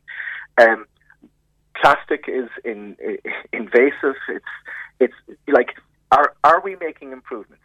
Yes but they're they're small gains. This this is going to be a marathon, not a sprint. It's small gains that we make, um, but it's not the power of just one small environmental group uh, in Cork. It, there are the tidy towns movements. There's there's anybody who has a litter picker or anybody who's make, like they're the small movements, and it really, I suppose, you know, ultimately, if if it was um, if instead of laying it to the the, the power of the individual, if it was kind of relayed back to uh, companies in how they package their products and the unnecessary packaging. I mean, you know, if if you're going into a supermarket and you're going to buy an orange, buy the orange without the plastic. Better again, buy the orange you'll peel yourself and not the convenience orange that's already peeled for you in a plastic tub. You know, Mother Nature made a perfectly good skin to keep the orange preserved in, you know, as is without buying the unnecessary packaging. And you and then di- and then dispose of, of that Yeah. peel, uh, peel correctly. Jim in Midleton says, I'm really impressed with Proinsias and what they are and continue to do. Also, the way that he's giving out bags to those in family pods within their 5K. The work he's doing is uh, terrific. We need this so from all sectors of community, but well done. I really am impressed with him. Thank you for that, uh, Thank Jim. you, Jim. And that brings me nicely to you join us because you're in need of some financial support. Explain more. We, we, we, we are. Um, I think some of the, you know, look, this started as a very small, a very small enterprise, as such we'll call it, right? Because, it, you know, by the end of year one, we had about 20 people beach cleaning with us, right? People love coming out. The last time we, we publicly fundraised was 2017, right? And I suppose here we are now in 2021, and our funding model is needs a revision because there is no way I can go cap in hand to any of the businesses who would normally support us because they're closed, staff are furloughed, and you know it, it just wouldn't be the right thing. Our costs in the scheme of things are very small, I suppose, to I suppose the benefit that we, we provide. It is something we enjoy doing, but I, it's something that's necessary, and I, I, I think that um, I suppose every every euro that we get is not lost in admin, it's not lost in wages because we're a volunteer led movement. The money that we will get, we put in towards insurance. maintenance of equipment, purchasing of, of, of new equipment, um, you know, uh, to manage the 34 acres that we have for, for wildlife and for pollinators, to keep us going into, you know, managing the beaches that we have. Um, and I suppose educating. And sometimes, you know, it might be advocacy that we're doing, or you know, it's going to do talks in schools, and like that's what we do. That is that's what's so beautiful about Clean Coast Ballynamona and East Cork Biodiversity Networking Program, because it's all about sharing knowledge, sharing resources, getting out there, making a difference. Um, when when um, people talk about clean coast groups. Um, we are the largest clean coast group in Ireland. We also have the most volunteers. I suppose, our, if you know, that will come out on a regular basis and clean with us. Um, we are the exemplar uh, at talks in Europe. That is the feedback I get. Um, so there was there was 78 countries in Cork back in 2017 uh, from the uh, from FEE, which is the they run the blue flag beaches. They run you know all these environmental education programs, and you know the work that we do is the exemplar. We kind of, I suppose, set the standard. So our costs are small, and if there's someone listening today, right, if we had 100 people who could give us 50 euros, that would be our short-term insurance costs and whatever have you solved. And um, it, you could narrow that down. If there are 10 people out there who want to give us 50 euros one month for one year, that would that would solve it as well. Like what, like our costs are small, but you know um, so if everybody chips in a little bit, it all adds up. It doesn't have to be 50 And, and so how, how can people donate? So um, in the last while, we've been very busy, I suppose, reworking our website. If they go on to ballynamona.org, that's B-A-L-L-Y-N-A-M-O-N-A dot org. Okay just click the chip in and support our work link, and that will bring you to a website. So we've got the, the champion supporter, which is the 50 euro one, which would be absolutely amazing. But there's other options there, so like to keep other whatever people, can afford. Okay, exactly, and it's whatever. Now, if there isn't an option there, Patricia, that does, and you, you do want to give us a, a fiver, you want to give us something else, or whatever have you, you want to talk to us about it, just send us an email or just send it. Just click the contact, and we'd be happy to you know to liaise with someone because we value the work that we do. As I said, we've brought more than a thousand people beach cleaning with us. We we, we, we link in with loads of tidy towns groups and being well, that, that, certainly uh, judging by checks in, people are very appreciative of what you and the rest of the gang do. Uh, Proinsias, it's always a pleasure to talk to you. We'll leave it there. We will talk again, but in the meantime, continue. Good luck to everybody at Clean Coasts Ballynamona. You're doing fantastic work. Thanks for joining us. You're listening to Cork Today on replay. Phone and text lines are currently closed. A little bit of good news. Kathleen was on the phone to the programme in Mallow to say a bit of positive news to share. Her daughter received her vaccine. Her daughter is a dialysis uh, patient. She didn't feel a thing and she felt fine after the vaccine. That's such happy news. I've heard people, uh, Kathleen, uh, describe it as being like a lotto win when they get the phone call to say they're going in for their vaccine. And I know uh, people on dialysis and transplant patients, they've, they're now suddenly starting to work uh, on that priority list, which certainly is such welcomed news uh, for them. So continue good health to your daughter, Kathleen, and thank you for sharing that good news with us. And on another good news story, we've been asked to say hi to Sean and Noreen Sheehan. They're in Milford, Milford and they're celebrating their 49th wedding anniversary today. Your daughters, Marion, Sandra, and the grandchildren, Saoirse and Jude, wanted to wish you all the best on your 49th. 12 months to go to the big one, and hopefully we'll be well out of this pandemic and you'll be able to celebrate in style. But have a lovely day. Sean and Noreen Sheehan, as I say, they are in at Milford. And then remember our listener who was on to us in the last hour. Who was it? Uh, Christina. Christina in Kanturk, who goes out and does her own little bit of litter picking in her area. And if we all do our little bit, it all helps, it all adds up. But unfortunately, her litter picker broke, and she's wondering does anybody know where she could get another litter picker? Burr in the city was on to say, Hi Trish, I got a litter picker in Dealz. I don't know if there's a Dealz in Kanturk, but there certainly is one in Mallow. She might know somebody working there who might be able to pick one up for her. So Dealz sell litter pickers. Thank you for that. That's obviously Burr in the city is out doing her little bit of litter picking as well. Then on banks, Sheila says, Patricia, I went to a Bank of Ireland branch one day. I had a bag of coins, and the man I met there told me to clear off out the door, says Sheila. Do banks not take, this is the banks that have physical people inside in the building, do they not take coins? What do you do with coins if the banks don't take them? You can't go into a shop with bag loads of, well, maybe you can, it's still legal tender. I'm just wondering what happens. Uh, are people, people sort of change jars at home? And it was a great way of saving before you put all your change in and then you'd collect it all up and bring it into your local bank or your credit union, I know, take them as well. I know, but do the post office, will they take bags of coins as well? I don't know. Anyway, Sheila was ran from the door when she went in. Uh, somebody who signs himself a loyal listener says, just want to say the HSE and the government, I'm getting sick of all of the figures that they're revealing every day. The amount of positive cases and then the amount of deaths. But when it comes to the deaths, they will then say in the next breath that some of the deaths were reported this month, others happened in January, more happened in February. Uh, therefore, do I take from that that we got false figures on the numbers of deaths in January and February? So there are families out there still grieving since the virus started. The HSE and the government need to tell the nation the truth every day, please. Thanking you. And that's from a loyal listener. In their defence, it seems to be there's slow reporting. And I can never find out why that happens, but it seems some of the hospitals are slower to report a death that was directly attributable to COVID 19. And then there's a query over some deaths, whether it was a COVID death uh, or not. So there will be a delay on that. So I think they're doing their best. But yeah, sometimes when you get a very high figure and then they'll say, well, they weren't all in the last 24 hours, and they'll say that they happened in the last number of uh, months. That's been going on for some time, though. That isn't that isn't anything new. Pat says, Patricia, what a laugh.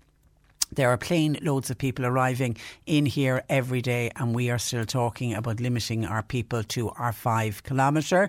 I take it, Pat, you want all of the airports closed. We do have our hotel quarantines kicking in. Actually, John Paul went on. He nearly he nearly booked a hotel room going through it. He went on to the portal where you can go on to to see how you check in if you were outside Ireland and you were flying back into this country and you're one of the countries listed.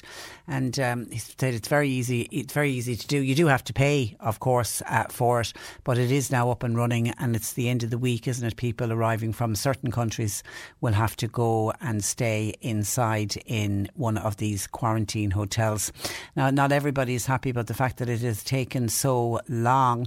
Uh, Patricia, regarding the new hotel quarantine, it's only a half effort as only 33 countries are on the list. It should be every passenger on every flight arriving into this country should go straight to the hotel quarantine. Otherwise, it's a joke because travelling on board a plane for hours, sharing the same air as everybody else, is surely happy hour for the virus.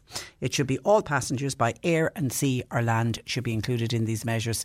If the EU can't get our vaccines quick enough, then all air travel and travel by ferry must be strictly targeted. And I know somebody else was on about disappointed, to, delighted to see the hotel quarantine is up and running, but surely it is. Oh, there's at last we have hotel quarantining, says uh, John. It's only eight months too, la- too late. The variants now dominated here came through travel. The Government should cancel visas from outside the EU. It's not the most of the people are essential workers. Health professionals obviously would be excluded. They would still be allowed to travel, says John. And somebody else says, What countries are on that list of 33? Okay, I won't read them all out. Let me just quickly go down through them. A lot of them are African countries South and South American countries. The African countries, some of them I can't even pronounce. I've never even heard of them. People travelling from Angola, Botswana, Burundi, the Dominican Republic of the Congo, Malawi, Mauritius, Mozambique, Namibia, the Republic of South Africa, Rwanda, the Seychelles, Tanzania, Zimbabwe, and Zambia. All of them have to go into hotel quarantine, as some of the South African countries Argentina, Bolivia, Brazil, Chile, Ecuador, French Guiana, Panama, Paraguay, Peru, Uruguay, Venezuela. How many people from those countries come to Ireland anyway? And then the other countries that are on Austria. If you're travelling from Austria, you'll have to go into hotel quarantine for two weeks, and the United Arab Emirates, and you will have to pay to stay in the quarantine uh, hotel. It's just, I think it's a little under two thousand. I think there's a family room for two and a half thousand. I think uh, I heard earlier, but you go on to there's there's a portal now that's live online and anybody arriving has to go straight into the quarantine hotel, so it'll kick in. We'll try and keep an eye on how many people are coming from those countries. It'll be interesting to see will they will we be able to get an update on how many people are staying in the quarantine hotel. I'm assuming that that information will be there and will they list the countries that they've come from? We'll try and keep an eye on that. Back to vaccines. Dan says, Patricia, apparently there are two AstraZeneca factories. One is in Belgium and one is in Holland. Now, according to Dan, who are not yet EU approved to sell their products in the EU. There's no mention of that by our politicians. Incidentally, a quote of a thousand euro for a house in Kerry for one week, says Dan. Okay, back to your AstraZeneca. There, you're right. There are two factories. There's the one in Belgium and there's one in the uh, Netherlands. The problem that the EU have is that the some of the supplies that are made in the Netherlands and Belgium are being exported. They're going to the UK, whereas the supplies, the AstraZeneca supplies that are made in the UK, have so far been restricted to the home uh, market. But the rest of the AstraZeneca that has been given out in the EU has come from those two factories, the one in the Netherlands and the one in Belgium. So I don't know where you heard that they're not approved to sell their product in the EU because we have been giving uh, AstraZeneca and we're certainly not getting it from the UK where it's also been made because they're keeping it for themselves. Mike and Bantry on hairdressers. I got a hair clippers in the chemist for 70 euro. I'm cutting my own hair, says Mike. Well done, uh, Mike. On holidays, there will be no no holidays this year because the pubs and the hotels won't be open. So people don't have to worry about the price. As I've said before, Patricia, no summer holidays this year. Enjoy your garden because that's as far as we're going to get this uh, year. Hi, uh, Patricia. Listening to your comments on the 5K, there are people definitely going beyond the 5K from their homes, but they don't listen and they don't want to follow any of the guidelines. Everybody else has to suffer. My son has been at home doing home schooling. Uh, he's back now, but it has affected his schoolwork and his school life. He was doing so well in school. It is really affecting my child mentally and physically. People need to help others by obeying the guidelines and stop the spread of this virus from spreading more and more. It's getting so depressing now. Um, like I say, it's affecting my own child's education. Would everybody please stop and think, says this texter. Well, somebody else says Patricia is, oh no, I'm getting that checked with John Paul. I'll wait and come back to that one, sorry. Some Audrey says, I'm sick of all the news about the vaccine and the COVID. All we need to know is how many deaths there have been every day and how many cases there have been and where these cases from, where they come from. Could they not give us more pleasant news about this beautiful country? I don't mind that we have to mind ourselves and keep safe. Wear masks, wash your hands, keep your distance. That's all. Everybody needs to know. Just follow the guidelines. Patricia, you spoke about house parties earlier on. Those house parties wouldn't be able to go ahead if the off licence and the sale of alcohol was taken from supermarkets. That would end it. We also mentioned the pandemic, the PUP payment earlier. That's prompted a texter to say on the PUP payment, do they check the people's jobs and their job titles? The reason I ask is I've got two friends who are multitask attendants in hospitals. One is working away. Hospital actually looking for her to do more shifts because they can struggle sometimes when some of the staff are out. The other friend didn't want to stay in one location when the HSE said they couldn't move from hospital to hospital. So what did she do? She decided to sign on for the PUP pandemic patient. She just she's now enjoying staying at home with her children and getting 350 euro a week. How can that be? She's needed. Her job is available and there is a need for it in the hospital. There's not one hospital that wouldn't take her. I think it's terrible in a time when she is needed that she is at home on the pandemic payment. Surely her job title should be a red flag for the Department of Social Protection. Somebody else says, Patricia, would it not be better to start opening up outpatient clinics for the elderly who have been given their second dose of vaccine? As all health workers will have been fully vaccinated in a week or two as well. So the risk to both patients and the staff will be greatly reduced. With 800,000 people on waiting lists, this would enable the list to be reduced. What a fantastic suggestion. And when we're talking about allowing older people and people who've been vaccinated to get their lives back on track, what better way to get their lives back on track by taking them off one of those waiting lists and getting them into an outpatient uh, clinic. Fantastic suggestion. There's no name on that, but well done to whoever sent that in. Hi, Patricia. Dog grooming is classed as essential, and people can't get their hair cut. So says Eileen. And just staying on hairs, I know of a home help in Cork who's organising hair appointments with a hairdresser in her home for people who she's doing home help that she's calling to. Surely this must be wrong. How can it be uh, stopped? Anecdotally, there's a lot of evidence that people are getting their hairs done for sure. 1850 333 103. Somebody says, Patricia, is Brazil on that quarantine list? Did I not call out Brazil when I called out? Let me just double check. It is, yeah, Brazil. Uh, yes, Brazil is on that list under the list from uh, South America.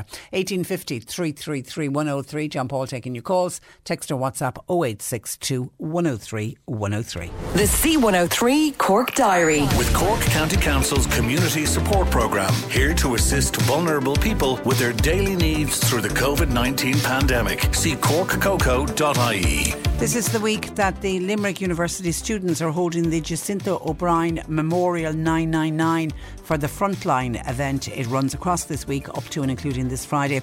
They're raising funds for Limerick Suicide Watch, the Mater Foundation, and the Irish Cancer Society. To take part, you just run, walk, or cycle nine kilometres, donate nine euro, and then nominate nine of your friends to do the same. You can check out the 999 for the Frontline on social media for further details. And due to COVID 19, the usual Daffodil Day collections cannot go ahead this year. But please keep a lookout in local shops, credit unions, and banks for the silk daffodil boxes.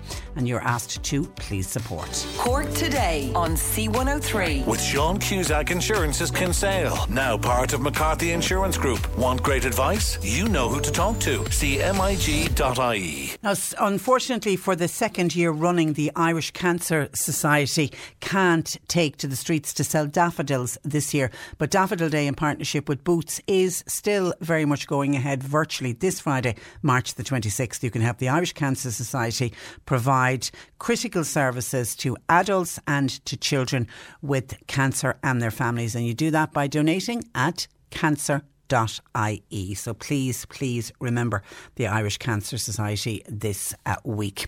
Now, a listener was on to us to say, where's the text gone? Say, hi Trish, is there still free parking for two hours in Paul Street and North Main Street? I have a bit of business to do in town later after work, and I'm just wondering if the two hours are still uh, free, as I don't want to have to go back home again to get my card to come back in again. So I got John Paul to check it out, and I'm told that the first two hours of parking in North Main Street Street car park will be free Monday to Sunday. Normal charges will apply after the two hours, and the promotion has been extended and is currently under review. And the same extends to Paul Street. So you're okay. Get your business done within the two hours, and you will be fine. And then on coins, uh, when I mentioned the listener who tried to go in and she had coins that she wanted to convert into cash, into paper money, and she was ran out of the bank. Thomas says, I went in a few weeks ago with 20 euro in two euro coins. I was asked for my banking details first before I could get the money converted. And then I was about to proceed. The person said to me, I hope you have that counted correctly. At this stage, I said, I don't like the way I'm being treated. And I left the branch. God, Thomas. Brian in Mallow says there are machines in most supermarkets that will count the coins for you. Some, I think all, do take a percentage of the money, but it's worth it if you've got a lot of money uh, saved in coins. You will lose some of it in the percentage, but most supermarkets, uh, you're right, do have that facility. Dan in Fermoy, a lot of banks will ask you for your bank details to prove that you bank with them before exchanging the coins first. I did not realise that. And then on litter picking that we've discussed this morning, Eddie in Bandon says, Well done to a lady in Bandon who was out picking up litter this morning, was on the outskirts of the town. Eddie's no idea who she was, but she, he just wants to compliment and say, Well done to whoever that lady uh, was. And then Carmelina Shannon was on to say, Well done to a group of people. They were all socially distanced, all of them were wearing masks, and they were cleaning up and collecting rubbish in the Crossbarry area over the weekend. And people really are fantastic the way they are getting out because a lot of the organised litter picking certainly had stopped, um, and certainly during level five it uh, stopped. So it's good to see that some people are back and do do seem to be organising and socially distanced and doing everything correct, which is uh, terrific. And just another comment in on the Claire Byrne show last night and the whole discussion around a united Ireland. Michael says, I watched the Claire Byrne show last night very attentively. And I came to the conclusion that yes, we will eventually have a border poll, but the burning question is when. I think John Bruton was rock solid and spoke with experience. Likewise, so did Diarmaid Ferriter. There's no quick solution. It'll take years of painstaking negotiations before the country could be ready for such a border poll. If we go along with Sinn Féin's path for an immediate poll, then we could be voting for an immediate civil war, and who wants that? People should never ever forget how long it took the Good Friday Agreement to become a reality. Years. Well, this reunification will take even longer. Northern Ireland will be Northern Ireland for generations and generations to come. At this moment in time, don't mention the war, don't mention a border poll, work the Good Friday Agreement and work it to its absolute fullest. And that's from Michael. Thank you for that, Michael. 1850 333 103. John Paul takes your calls. You can text or WhatsApp 0862 103 103. Cork today on C103. With Sean Cusack Insurance's Kinsale, now part of McCarthy Insurance Group. They don't just talk the talk, they walk the walk. CMIG.ie.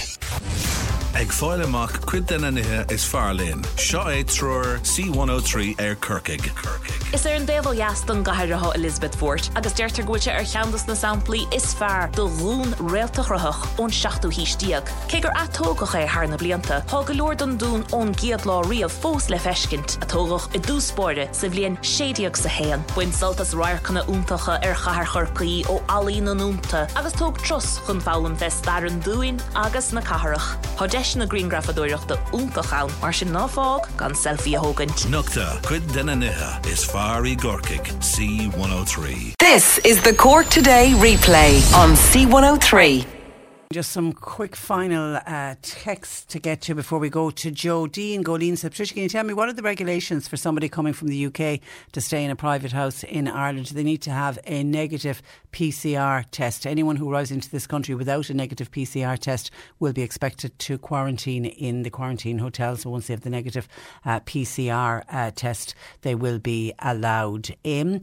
On people saying that they know of they know hairdressers who are working. Somebody says, why can't people mind their own business? So what if these people are trying to make a living?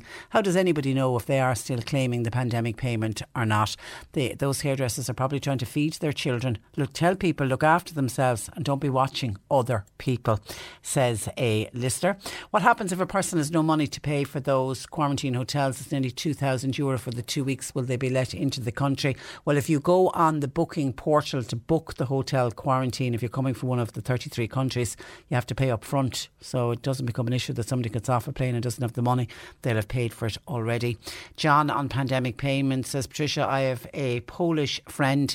He collects his money into his bank account every week. The pandemic payment, just to let you know, he's living in Poland at the moment.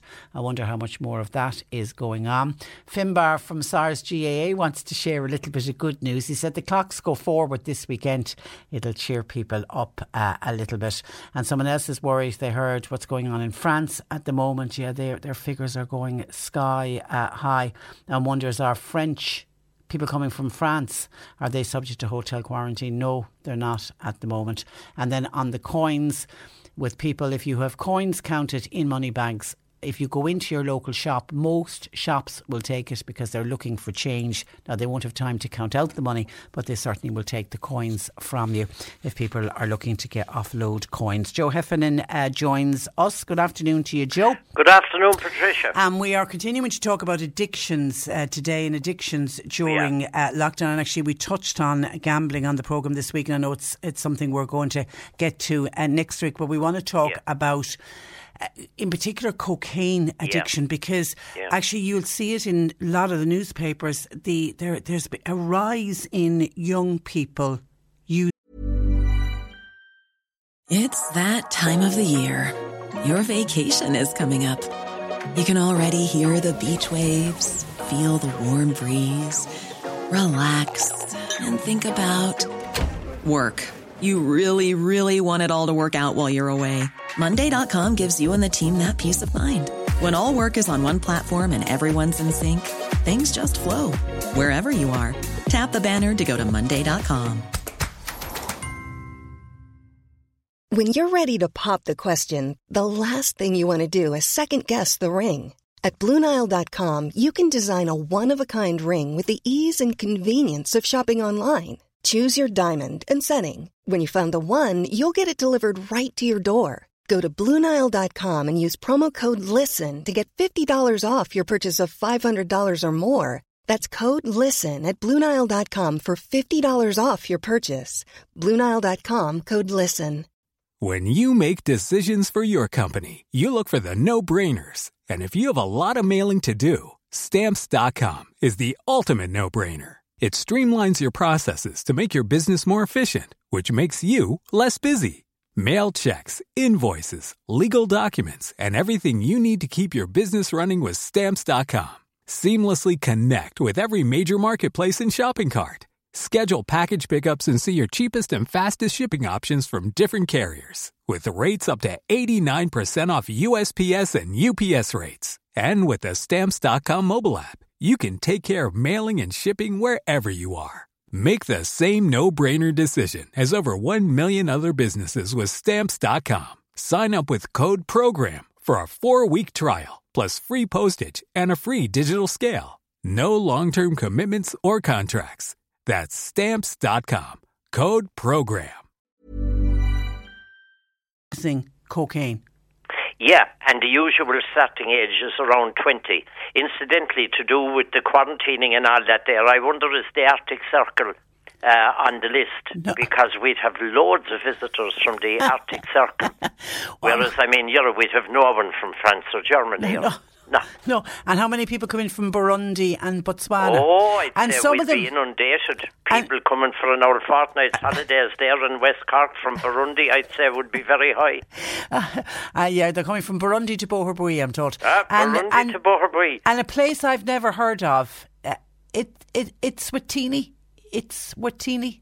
I've never heard of that place. Ah, there's So- thousands of them come for a fortnight. Yeah. Ah, yeah. Anyway, anyway, Yeah. let, let, at least it's up and running. At least Ah, it's up yeah, and running. Okay, last. cocaine. It's you- only a year late. That's all. Um, a lot of people are very, very, very stressed, very down with all of this lockdown.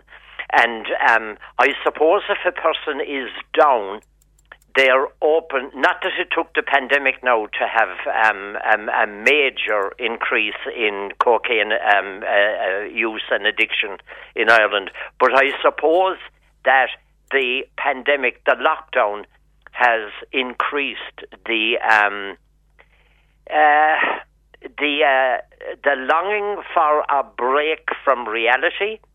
But unfortunately, the highs that one gets, um, we're talking today uh, fairly specifically about cocaine. Um, you know, it doesn't work. That's the main thing because the cocaine interferes with the way the brain processes chemicals. A person needs more and more of it just to get the same effect.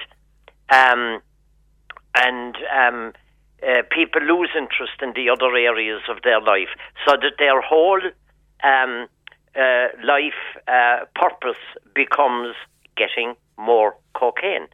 And apparently, one of the headings there that I saw was cocaine use on the rise among young people here as drugs trade becomes Uberized. Now, what, what, what the article actually says is that social media and encrypted messages are now being used quite a lot, and um, you know that um, a person can basically ring up a dealer and have cocaine um, delivered um, uh, God, it's fairly incre- promptly. It's incredible, isn't it? You, you get your takeaway meal and you can also dial a drug dealer to get it. But but people will tell you, I mean, I've, I'd be hand on heart, I wouldn't have a clue where to go and look for cocaine. But if you talk to young people and if you talk to people who use uh, cocaine, they say it's as easy as going to the off licence to get your bottle of wine. Absolutely. I've spoken to a few people um, uh, just before the lockdown when I was seeing people face to face.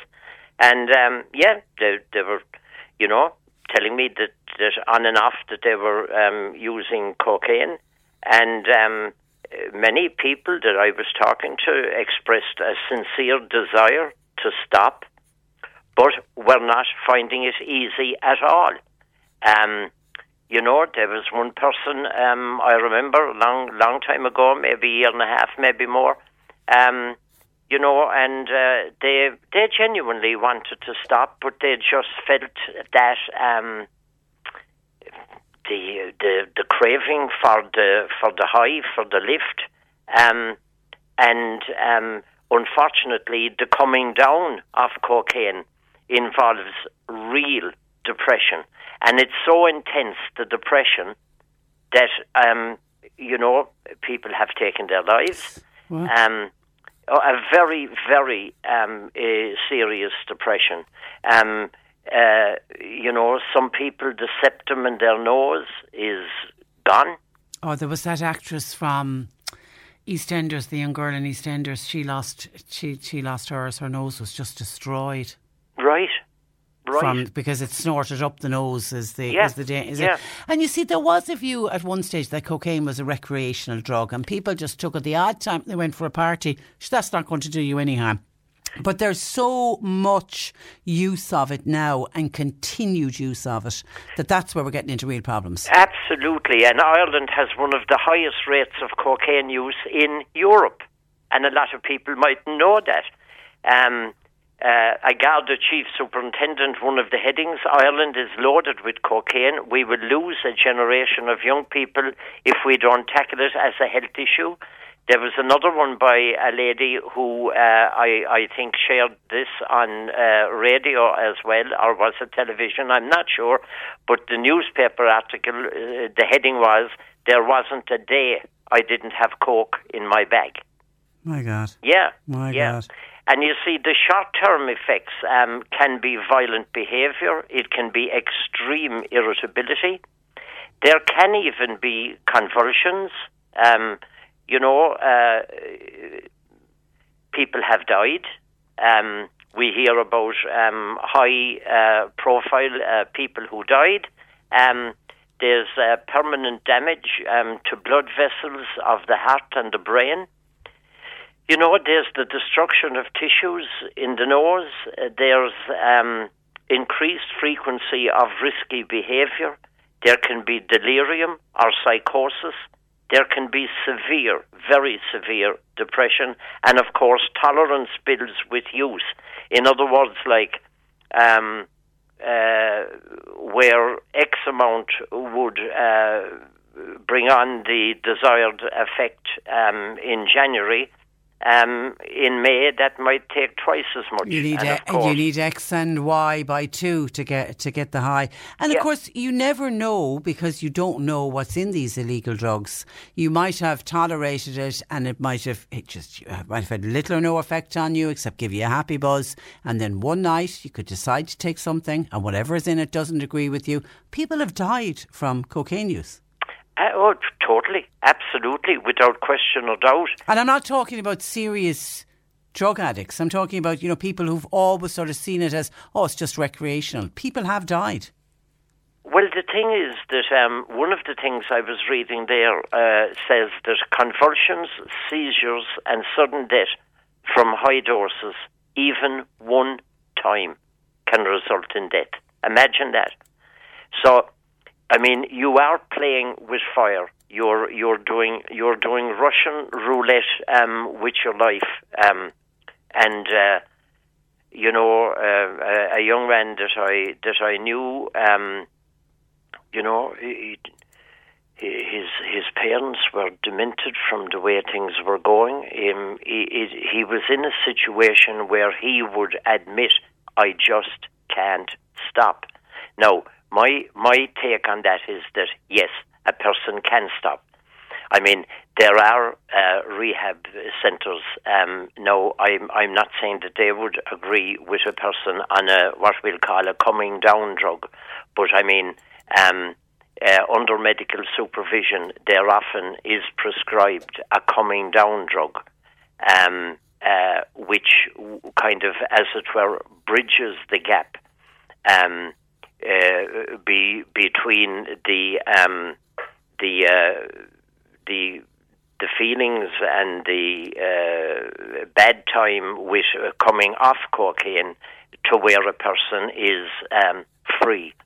And uh, I use that term very not casually. I mean free because addiction is a prison. Um, and it gets to the point. I mean, I was reading about a guy on today's uh, paper um, had uh, you know, it was something ridiculous like 200 convictions, um, and um, uh, basically what he said in the court was um, that uh, he was stealing stuff uh, so that he could uh, continue his drug use. So taking over, taking over his life. Taking Mike, over his life. Mike wants to know: Do people take drugs because they're unhappy? It's not always the case, is it? No, I think a lot of people with an addictive personality are looking for what I'll call the buzz. Now, the buzz can come with um, either a substance or a behaviour. Um, and uh, now that I mentioned that, maybe next week we could talk about um, the the as they call it now, the tsunami of um, gambling addiction uh, during the lockdown. People are looking for the buzz.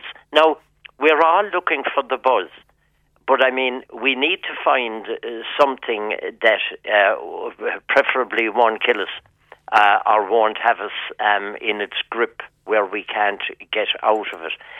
Um, you you often say it to me, and I say it to you about the old walk. Now, the walk might sound an awful kind of a dry, um, mm, you know, uh, not very attractive way, but um, it's a it's a safe way of if we can manage it um, getting a wee bit of a buzz from the fact that at least we did it. Some people would tell you about the uh, the dopamine, the um, the uh, the the buzz that they get from jogging or running. Now, I won't be taking that any day soon, but um, uh, in other words, like um, for me now, a good old television program, um, a good uh, a good novel, um, a bit of peace at home um, uh, you know, um, it, it's not it's it's it's it's not high powered stuff, but um, it's okay. And um, and I mean, the most I would say that I could um, describe my mood um, in recent times would be okay. You know, and I think, but I think everyone is in the same boat. I think everyone Yeah. would say the same thing, wouldn't they? I think so. You know, Yeah, yeah. And uh, now the thing is, like, the, the temptation then is there that if there was a lift in something, one would kind of feel, eh, you know what, um, gee, I could do with a no lift. Things are very boringly down. The trouble is, as I was often saying with yourself, it's not a moral issue about about drugs or anything. It's just that it doesn't work. It finishes up in a very, very horrible, bad place. Um, as we agreed, I think uh, once or twice back there, um, you know, if there was no downside, we'd all be at it. Yeah. And there are like you went through the short term effects, but there were really serious long term effects for people who get, who do get addicted to co- co- cocaine. Oh, they're they're they're pretty deadly. I mean, permanent um, brain damage, permanent damage to blood vessels of the heart. Now, I mean, nobody would volunteer for that. Um, we mentioned, and you you knew about some young lady that was in was it EastEnders or something about the septum and the nose, um, uh, more or less being uh, damaged beyond repair.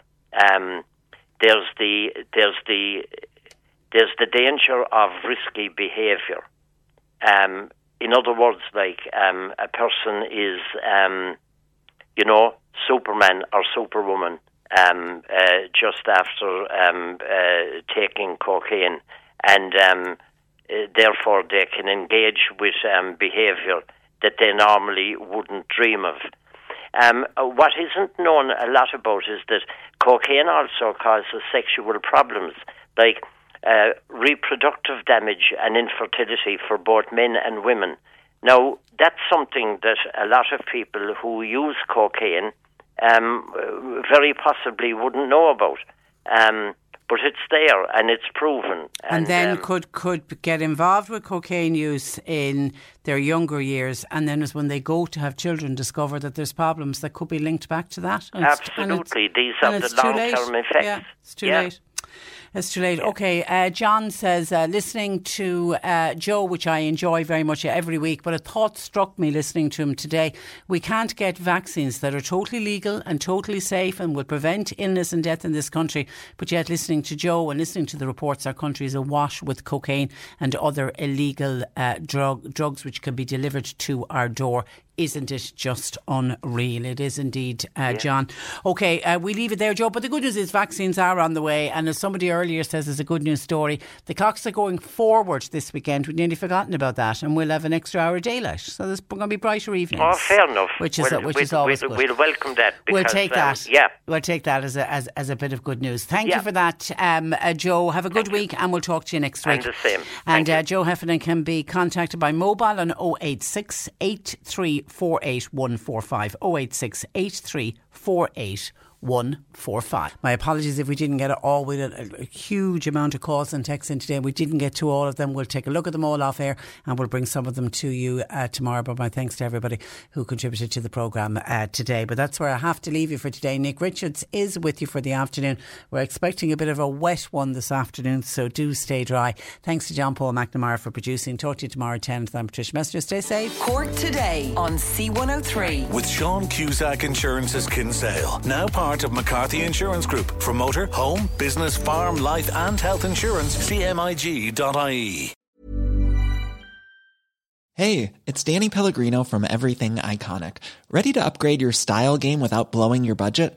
Check out Quince. They've got all the good stuff shirts and polos, activewear, and fine leather goods, all at 50 to 80% less than other high end brands.